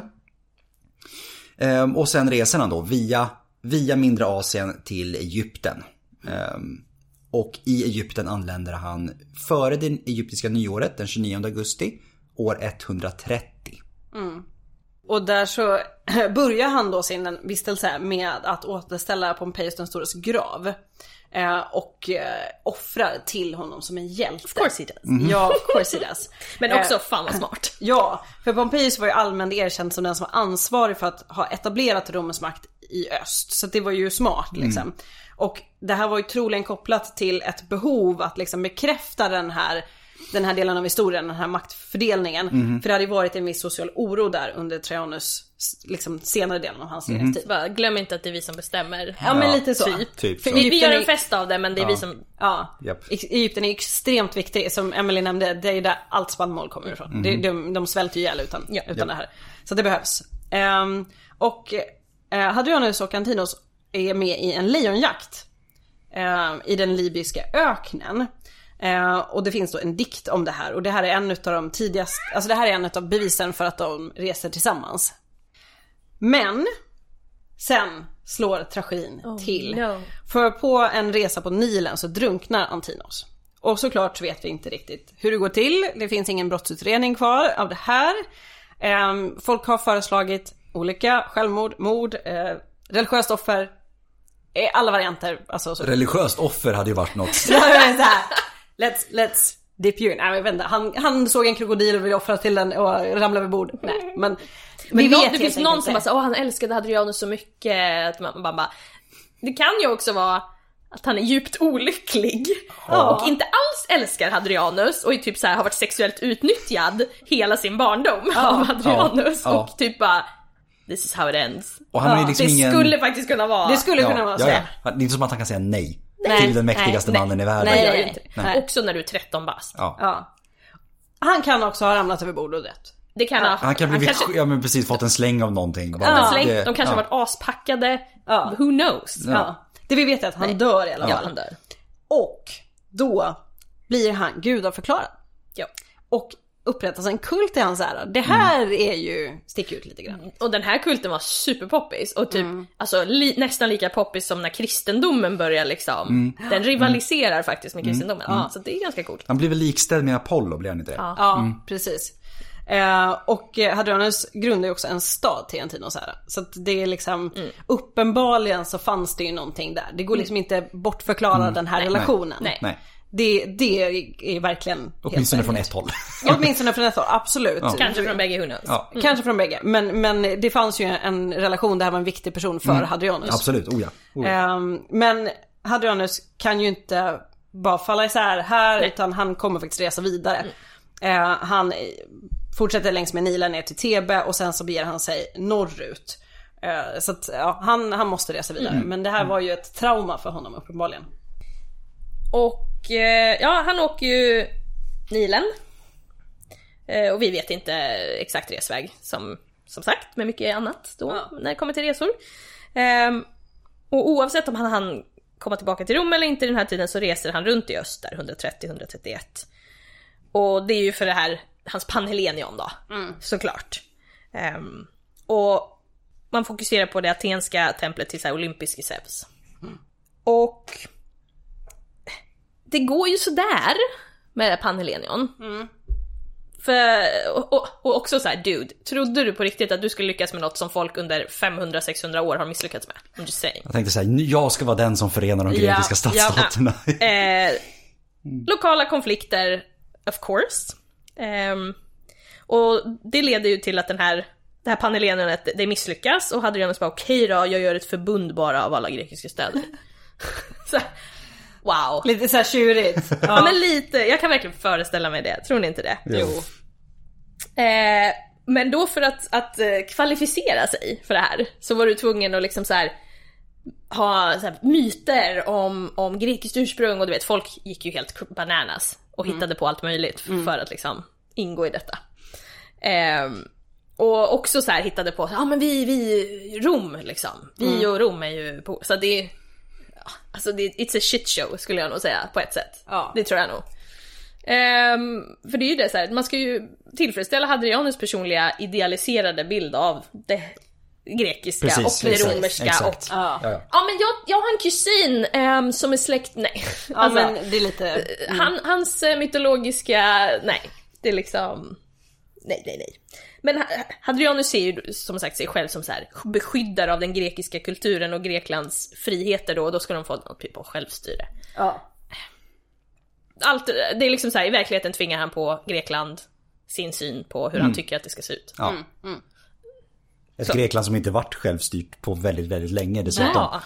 Sen fick de ju vissa fördelar under honom, bland annat väldigt mycket pengar, Mhm. alltså resurser och tillgångar och så.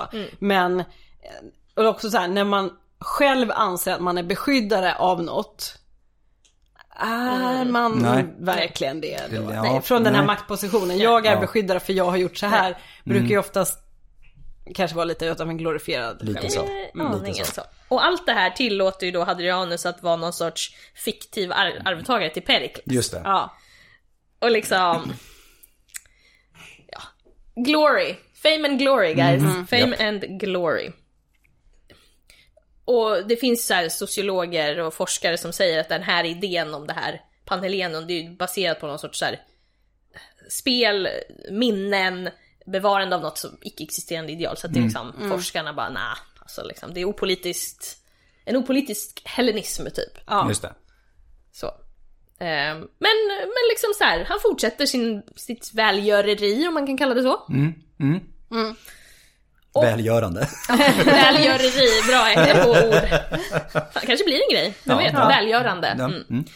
Ehm, och han färdigställer templet i Aten till olympiske Zeus. Just det. Han. Det är också ganska enormous. Så tror jag. Och sen då, 132, då ger vi oss, beger vi oss österut till Judeen. Ja. ja, precis. Shit's about Nu, to go precis. down. Och ja, eh, nu är han på plats. År 132 så besöker han då Jerusalem.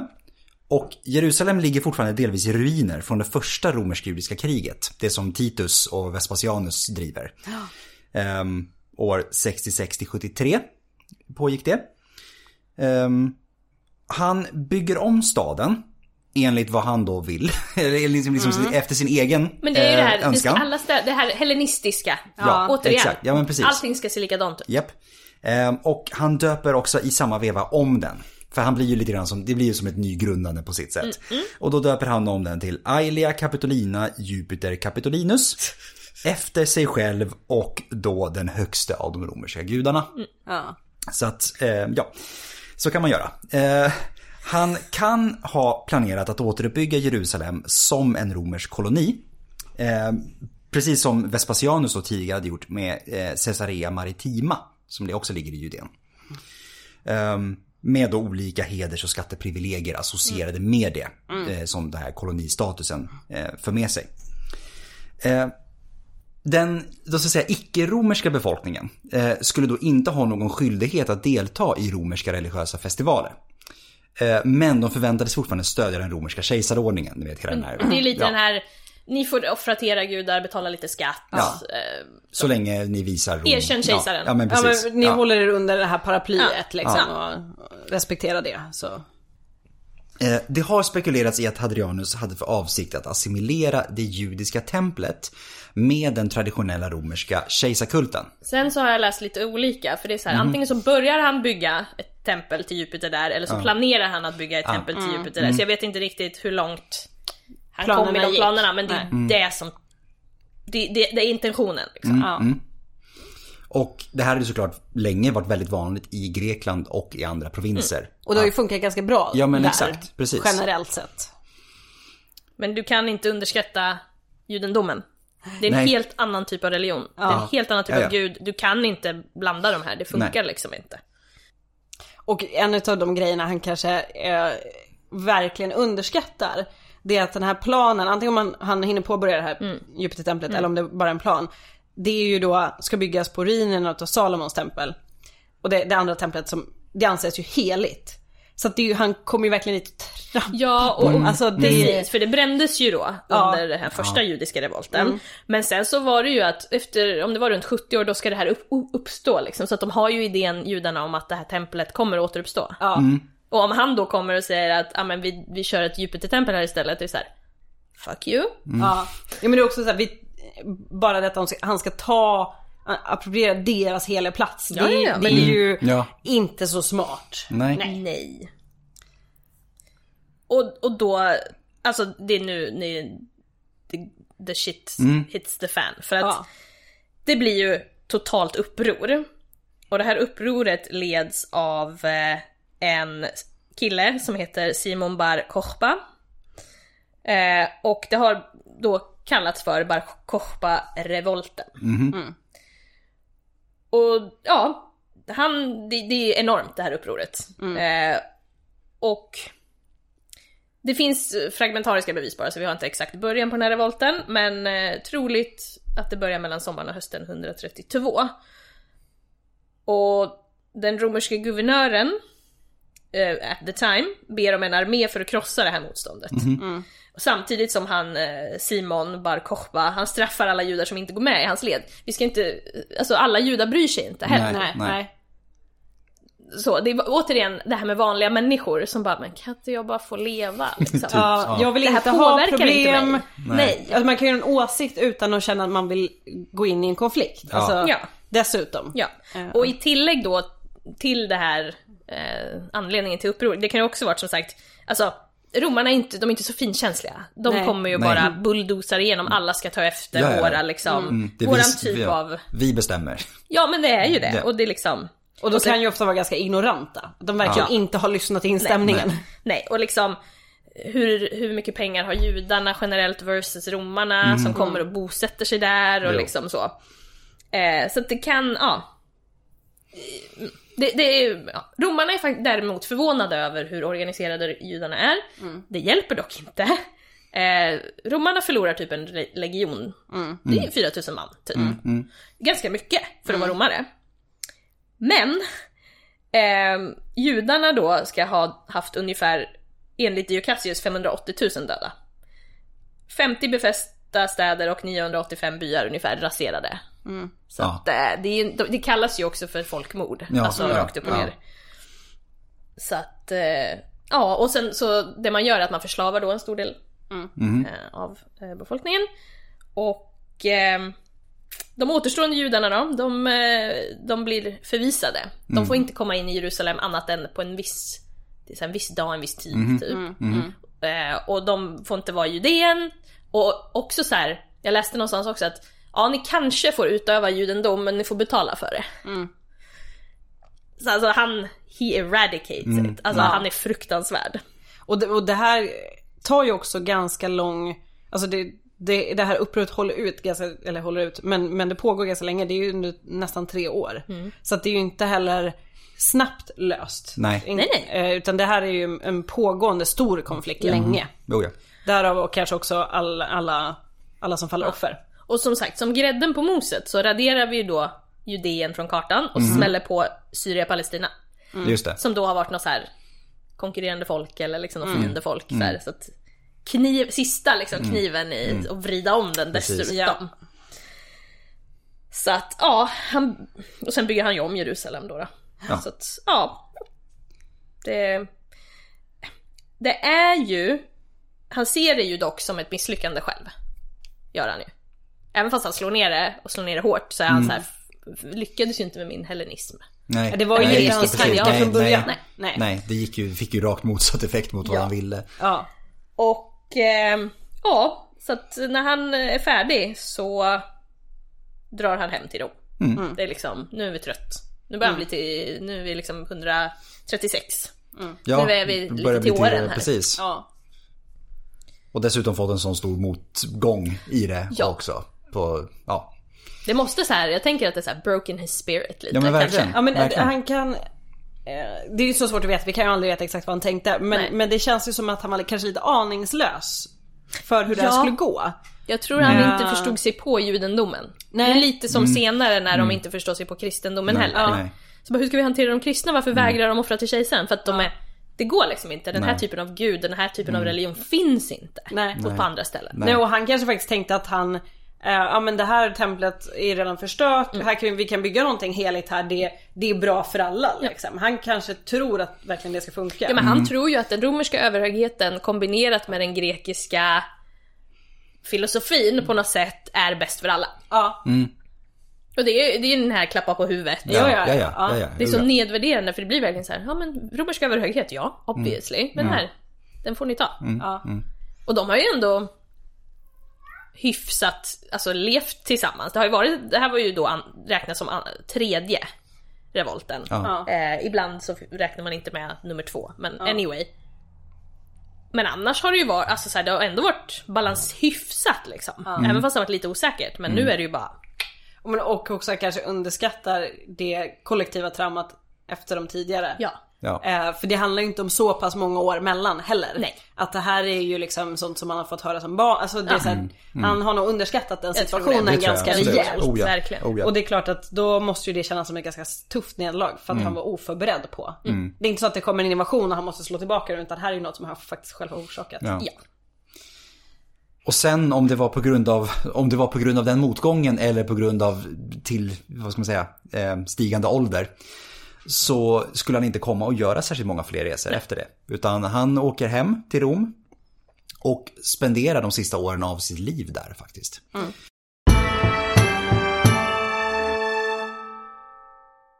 År 134 så eh, tog han emot då en kejserlig hälsning eh, för liksom tog emot slutet på det här, eh, det här kriget då i Judeen. Eh, som faktiskt inte avslutades förrän nästa kommande år.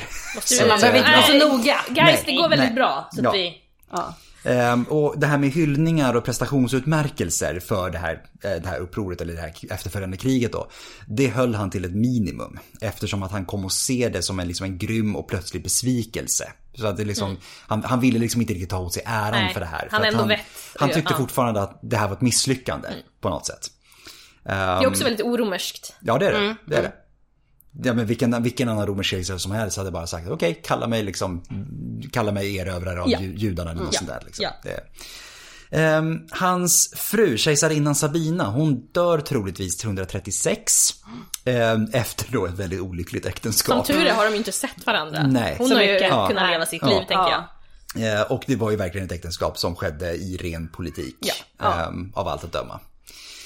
I Historia Augusta så står det att Hadrianus själv förklarade att hans frus dåliga humör och irritabilitet eh, skulle ha varit skäl, skäls nog för en, eh, för en skilsmässa om det här hade varit, eh, liksom, om man inte hade varit kejsare, om man hade varit privat medborgare.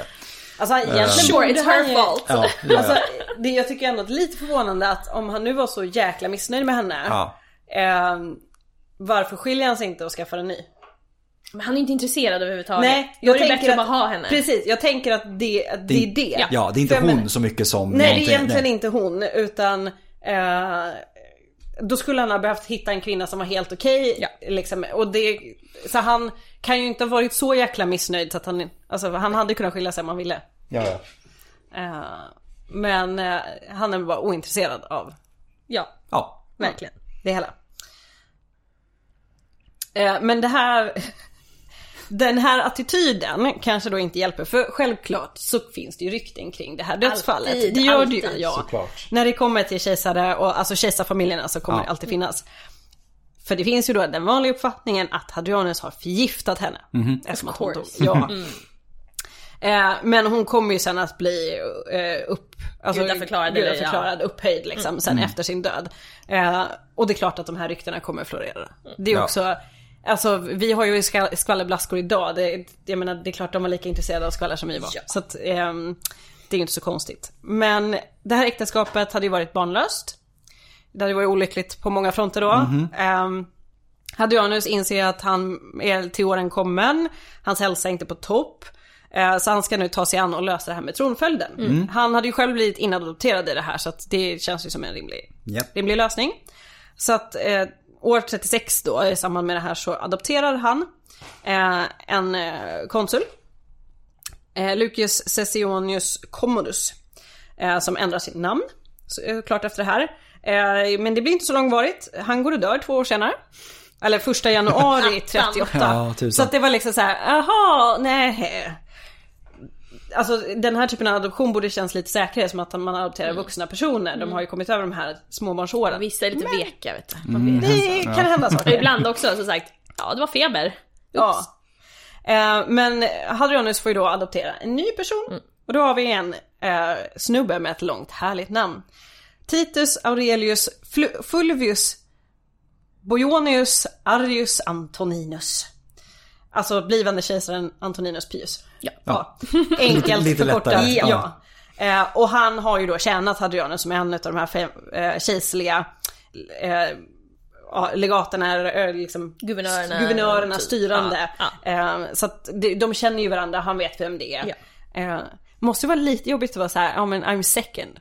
Jag blev inte vald först. Nej. Det vet han ju om. Den första snubben dog. Ja. Ja.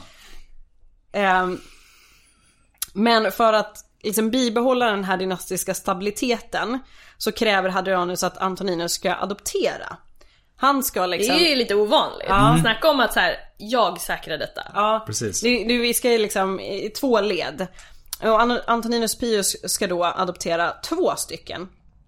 Eh, eh, Lekius Sessionus Commodus, eh, som var son till den här första Och som då dog. heter det exakt likadant. Ja, det heter samma sak. Ja. Och Marcus Annius Verus, och det blir ju då mm, framtida Marcus Aurelius. Yes. Ehm, så att, så att han lägger in liksom en liten, jag adopterar dig Typ om du gör. Ja men precis, jag adopterar dig om du gör det här. Ja.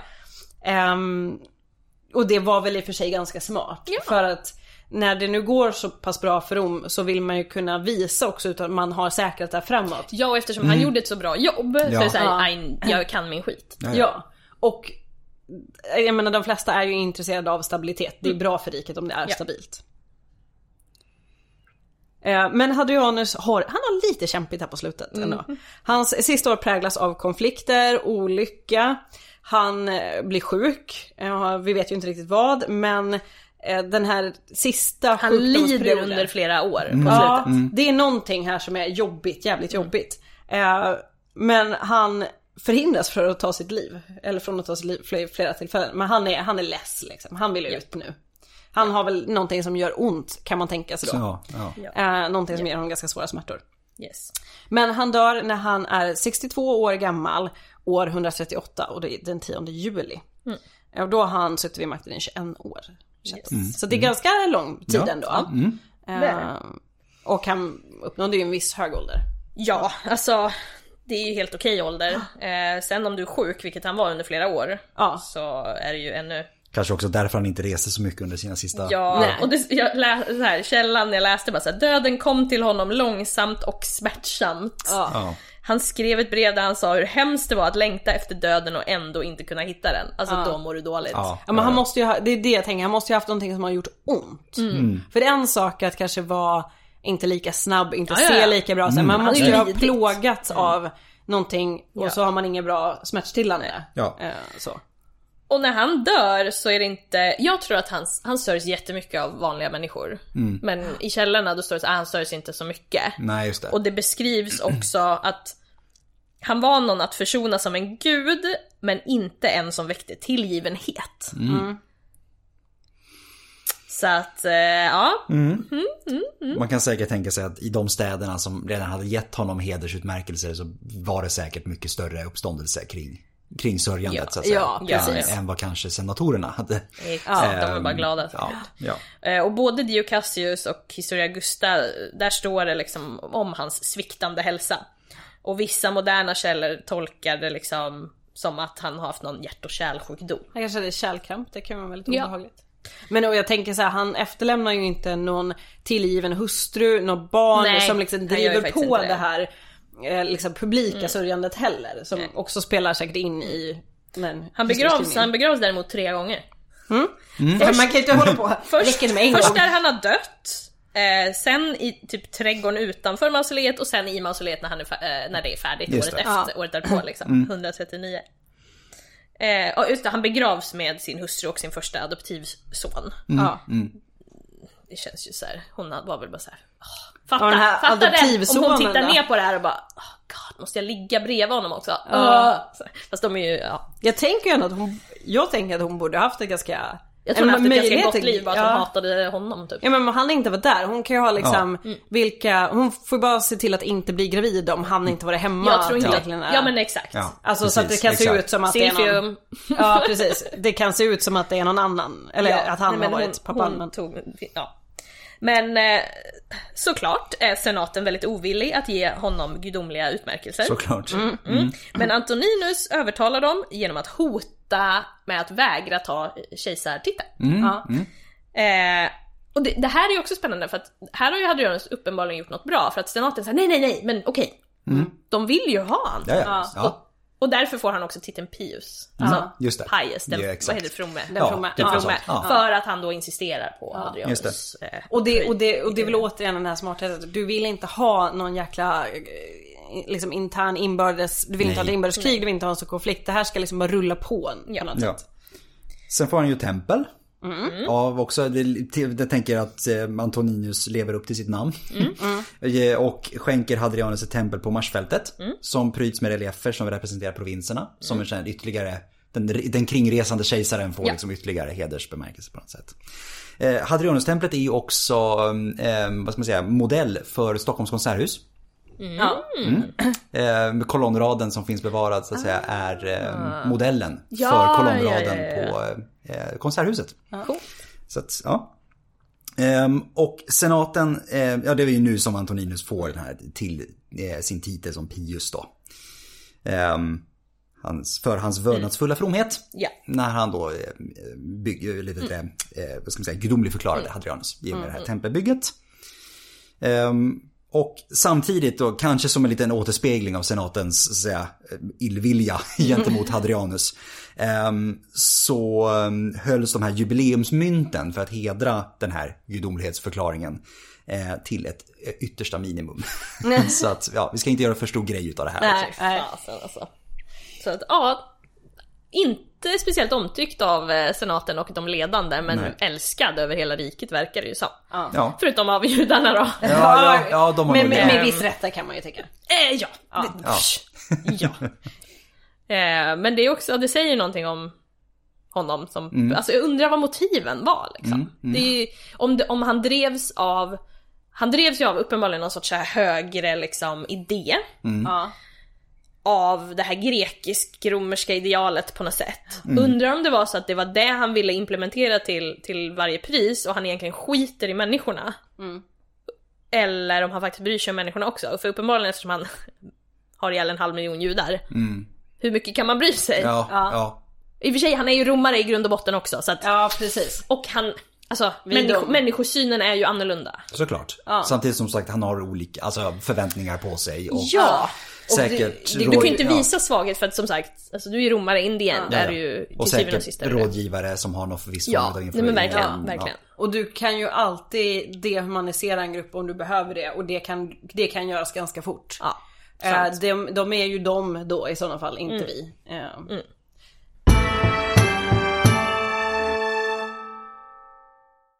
Så ska vi sammanfatta lite grann bara vad, utöver resandet, Ja. vad, vad han hade Vad han för sig. gjort, vad, han- ja. ja, precis, vad, vad han bidragit med som Ja. kejsare. Liksom. Ehm, det var inte mycket, jämförelsevis med Trajanus i alla fall, Nej. så var det ju inte mycket det var inte mycket militärexpeditioner, det var inte många regelrätta krig, inte många regelrätta invasioner. Ehm, och så att de flesta av de här militära aktiviteterna som Hadrianus genomför stämmer ganska väl överens med hans tanke om imperiet som liksom gemensamt, har ett sorts gemensamt intresse i alltihopa. Eh, fokuserade på skydd mot både externa och interna hot. Genom att alltså, höja, upphöja så att säga, befintliga provinser och liksom förstärka befintliga provinser. Snarare än att invadera nya och erövra nya. Ehm, och den här politiska förändringen var en del av den här trenden att sakta ner imperiets expansion. Ehm, och jag skulle säga det att en sådan expansion, alltså det, stäng, det, det var ju inte slut med expansion efter Nej, honom. Utan Nej. det, severerna fortsätter sen på den banan. Ehm, Men det är ett betydande steg i riktningen. För att man har någonstans kanske um- insett att, äh, tusan, vi har nog nått lite max mot vad man klarar av med befintlig struktur på något sätt. Och om det inte ska ske någon ordentligt stor eh, omorganisation av det hela så, så klarar vi liksom inte av riktigt mycket mer än, än det här. Ja, man måste ju liksom stanna upp och samla ihop Ja men precis. för att få det att funka. Exakt. Eh, så att även om liksom, imperiet som helhet gynnades såklart av detta. Men de här militära karriäristerna, de grämdes ju såklart för de fick inte mycket möjlighet att, så att säga, göra karriär eh, på det sättet som de kanske hade haft under Trajanus. Nej. återigen kanske en av anledningarna till att man inte är superpoppis. För Precis. Sen så... Om vi ska prata lite så här legala sociala reformer. Så gör Hadrianus det första försöket att kodifiera romersk lag. Det är inte en liten grej Nej. Att göra. Ehm, det här skulle alltså göra att, vi hade, att de hade fasta stadgar. Eh, och att man då inte bara kan köra personlig tolkning på saker utan det står faktiskt rakt upp och ner vad det är som gäller. Ehm, och ehm, såklart undantaget kejsaren obviously. Ja, Alltså, såklart. Så. Såklart. Ja. Ja. Ehm, och han ändrar, han, alltså han ändrar runt väldigt mycket. Och vi behöver inte gå igenom allt egentligen. Men han... Han, han markerar att, att överlevande republikanska institutioner ska ersättas med ett så här öppet autokratiskt politiskt system. Vilket gör att senaten ligger illa till igen. Sudda bort ännu mer utav republik- Exakt. republiken. Så att... Eh, ja, alltså byråkrati och allting, det tas egentligen ifrån senaten lite grann, fast ändå inte liksom. Men de blir pissed, no matter what. Eh, och... ehm, och han, han, eh, han kodifierar eh, privilegier för de rikaste, såklart. Såklart. Ja. Ehm, Vilket borde ju för sig gynnas av dem. Eller de borde ju tycka att det här är bra för att ja, ja, men det gör det de. särskiljer ju Ja. dem från andra. Eh, Och, och de får typ så här, ja, ni kan betala böter när ni fin- befinns skyldiga till så här mindre brott. Men då, lä- lägre, lägre stående personer, ni får inte betala böter utan ni kommer hamna i trubbel. Ja, då är det ganska hårda fysiska straff. Ja, Alltså, det och innan om man ändå har haft en idé om den här jämlikheten under republiken, it's gone. Ja, det liksom, ja. det finns ingenting. Ehm, Påminnelse också att Rom inte har några fängelser. Nej, ja. precis. Utan det är prygling och korsfästning och halshuggning och allt möjligt. Tvångsarbete i gruvor. Tvångsarbete i och- gruvor och liksom. Så att han gör ju ändå grejer som gynnar överklassen. Så att de kanske gillar honom, även fast senaten inte gynnas av Just det. honom. Och eh, såklart som alla andra så är det så här, slaveriet är ju moraliskt korrekt. Eh, Men eh, han är lite så här att man ska inte kunna göra vad som helst med slavar hur som helst. Så det ändrar han lite. Ja. Och slavägare förbjuds att sälja slavar till gladiatortränare. Eh, utom vid ett lagligt motiverat straff. Okej. Så det är lite spännande Mm, ja. ändå. Eh, och då ska vi ju säga att, alltså säljer du en, alltså om du blir såld till en gladiatortränare, det är inte för att du ska träna som gladiator. Nej.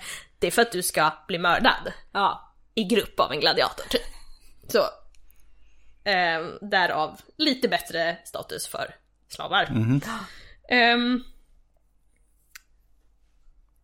förbud mot kastrering inför han. Ehm, utförd på frigiven eller slav, frivilligt eller inte. Med dödsstraff för både utförare och patient. Så att, damn it.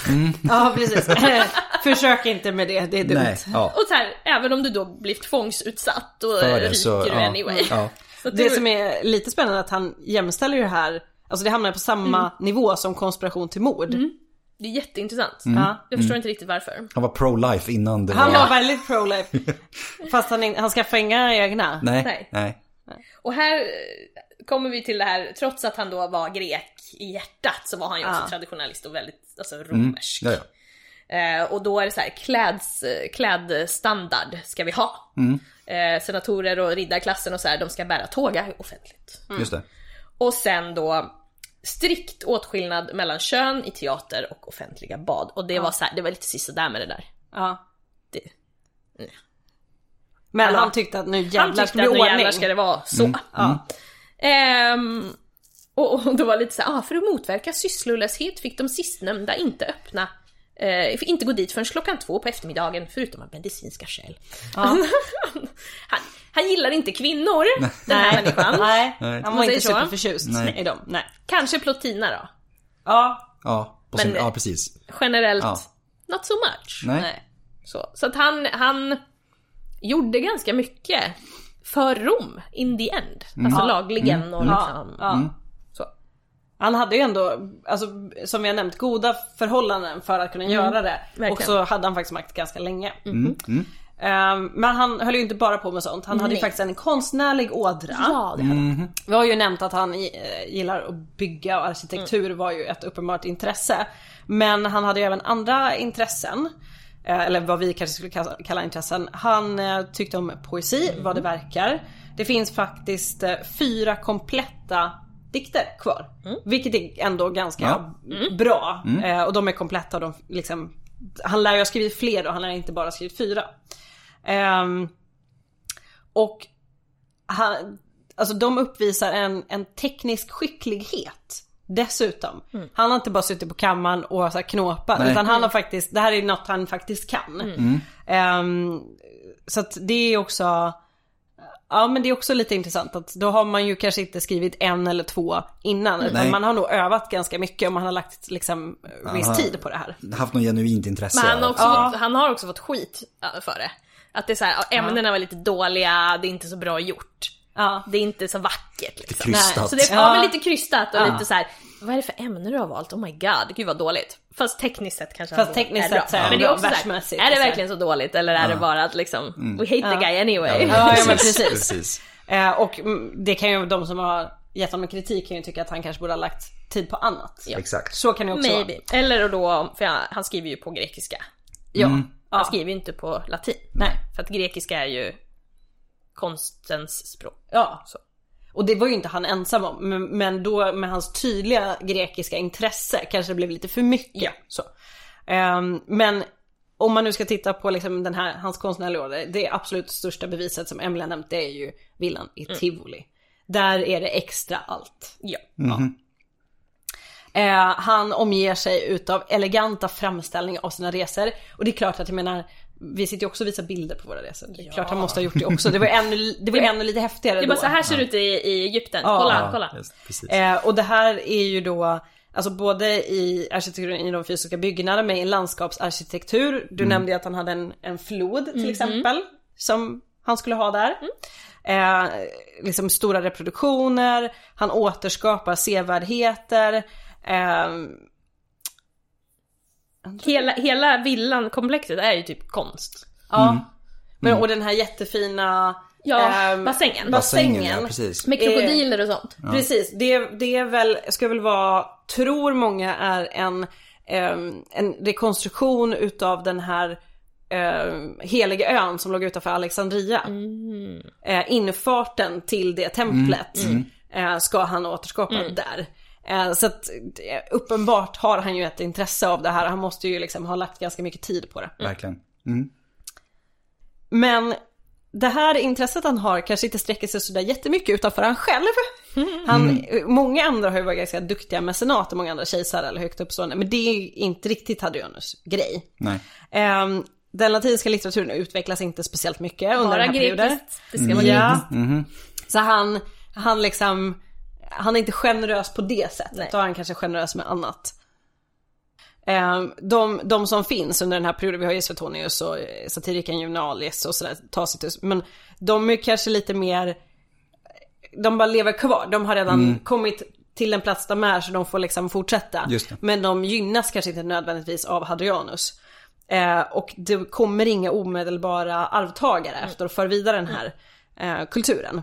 Så att eh, Hadrianus var, det var kanske mer just det här arkitekturhållet han kanske drar åt då. Även om han gillar att skriva sina, sin Men då är det också så här, allt ska skrivas på, på grekiska. Just Precis. Alltså, jag, han gillade väl inte latin på det viset, tror jag. Nej. Och därav inte så mycket så, fr- framhävs då på Ja. latin. Och det här Vilket är också andra återigen är så här, genrer. hur kan du som romare inte... Rom, Precis. för Rom är, alltså så här, för romare är Rom störst, bäst och vackrast i allt, alltid, jämt. Ja. Och även om man säger, ja men vi kan beundra Grekland lite på håll. Vi är bättre än grekerna, vi kan mer än grekerna. Det är, det är inte ens jämförbart. Vi Ja. är bäst.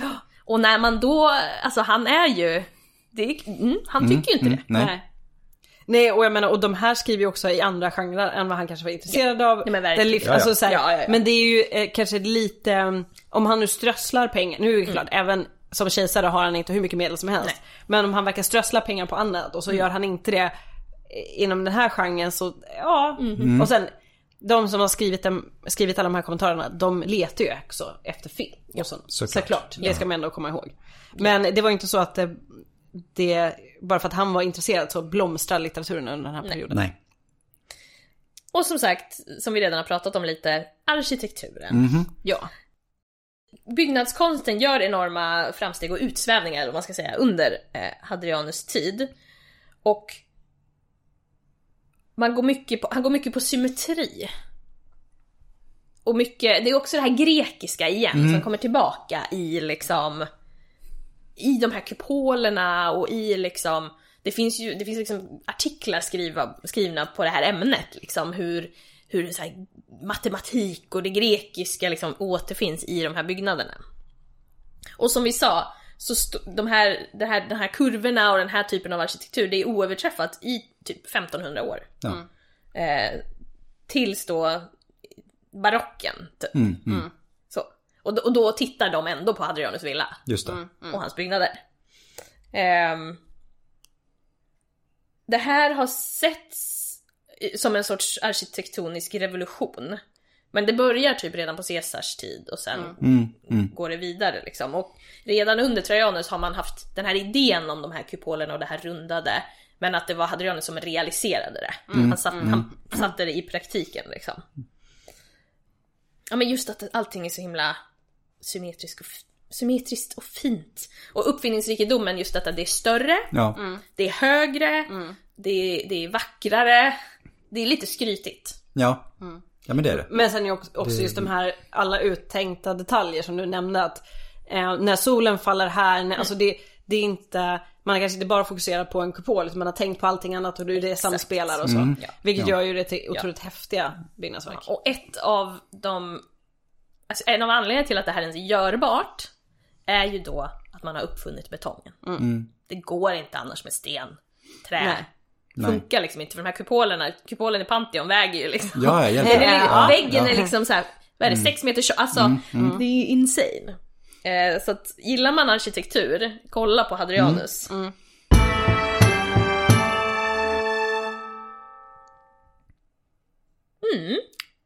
Ja, Det var... jag vet inte om vi har så mycket Nej, mer att tillägga på det. mer. Nej.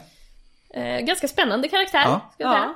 Ehm, Ändå ganska väl dokumenterad. Alltså så på det, ett sätt, ja. det finns ju ändå att ta av jämfört med till exempel hans hustru eller andra. Jag menar, vi önskar oss ju alltid mer källor. Det gör vi. Gud, ja. men, Ja, ja, men ja. det finns ju, Men- med tanke på att han reste runt så mycket finns det ju också ganska mycket eh, olika typer av material att inhämta. Det numismatiska och det arkeologiska och så vidare. Absolut. Där. Det skriftliga är däremot Ja, det är ju... Ja. fattigt. Om man jämför med typ Caesar, Augustus. Ja. Det är en helt annan story. Men det är ju just det här, det det, det, det är väl kanske Men jag- lite för lugnt och var, bra. Ja men för lugnt och bra, men han var inte så poppis. Ja, och Han det gjorde det. grejer Nej. som var väldigt Nej. oromerska, som var väldigt så här. Ja. smakar inte bra. Inte så mycket som de kände sig nödgade att skriva ner. Typ. Nej, men som det- ändå då så här framöver när man tittar på det. Det är mycket av det som lever kvar, det är mycket av det som gynnade dem i längden. Det... Men han var ju heller inte så pass impopulär man ville skriva om honom för att visa hur fruktansvärd han var. De beskriver honom aldrig som inkompetent. Nej. Nej. Eh, utan han är, han är någonstans i det där, den här gråzonen att vi gillar honom inte men han, vi kan inte göra honom till en så pass stor demon att vi kan konstatera nästa person. Vi vill bara liksom. låtsas som att han inte har funnits typ. Ja typ men så. precis. Vi Ja. vill, uh, uh, ja. Så ja, Nej, det är delvis därför jag gillar honom. Jag gillar honom mest för arkitekturen måste jag säga. Ja, Det är jag, skrev, jag skrev ju faktiskt min masteruppsats om ena badhuset i Hadrianus villa. Liksom. Du har lite förkärlek. Lite förkärlek för Yes! Det var det. Ja, det var det. Har ni frågor på detta? Eller, funderingar? funderingar? Eller kommentarer eller bara vill säga hej? så kan ni göra det, vi svarar alltid. Eh, på, skriv till oss på poddiskastus.gmail.com eller på Instagram eller på Facebook. Och med det så säger jag, eller vi. Inte bara jag! Det är bara jag! Bara jag. Nej, och med, En i taget. Och med det så säger vi tack, Tack för idag och på återhörande.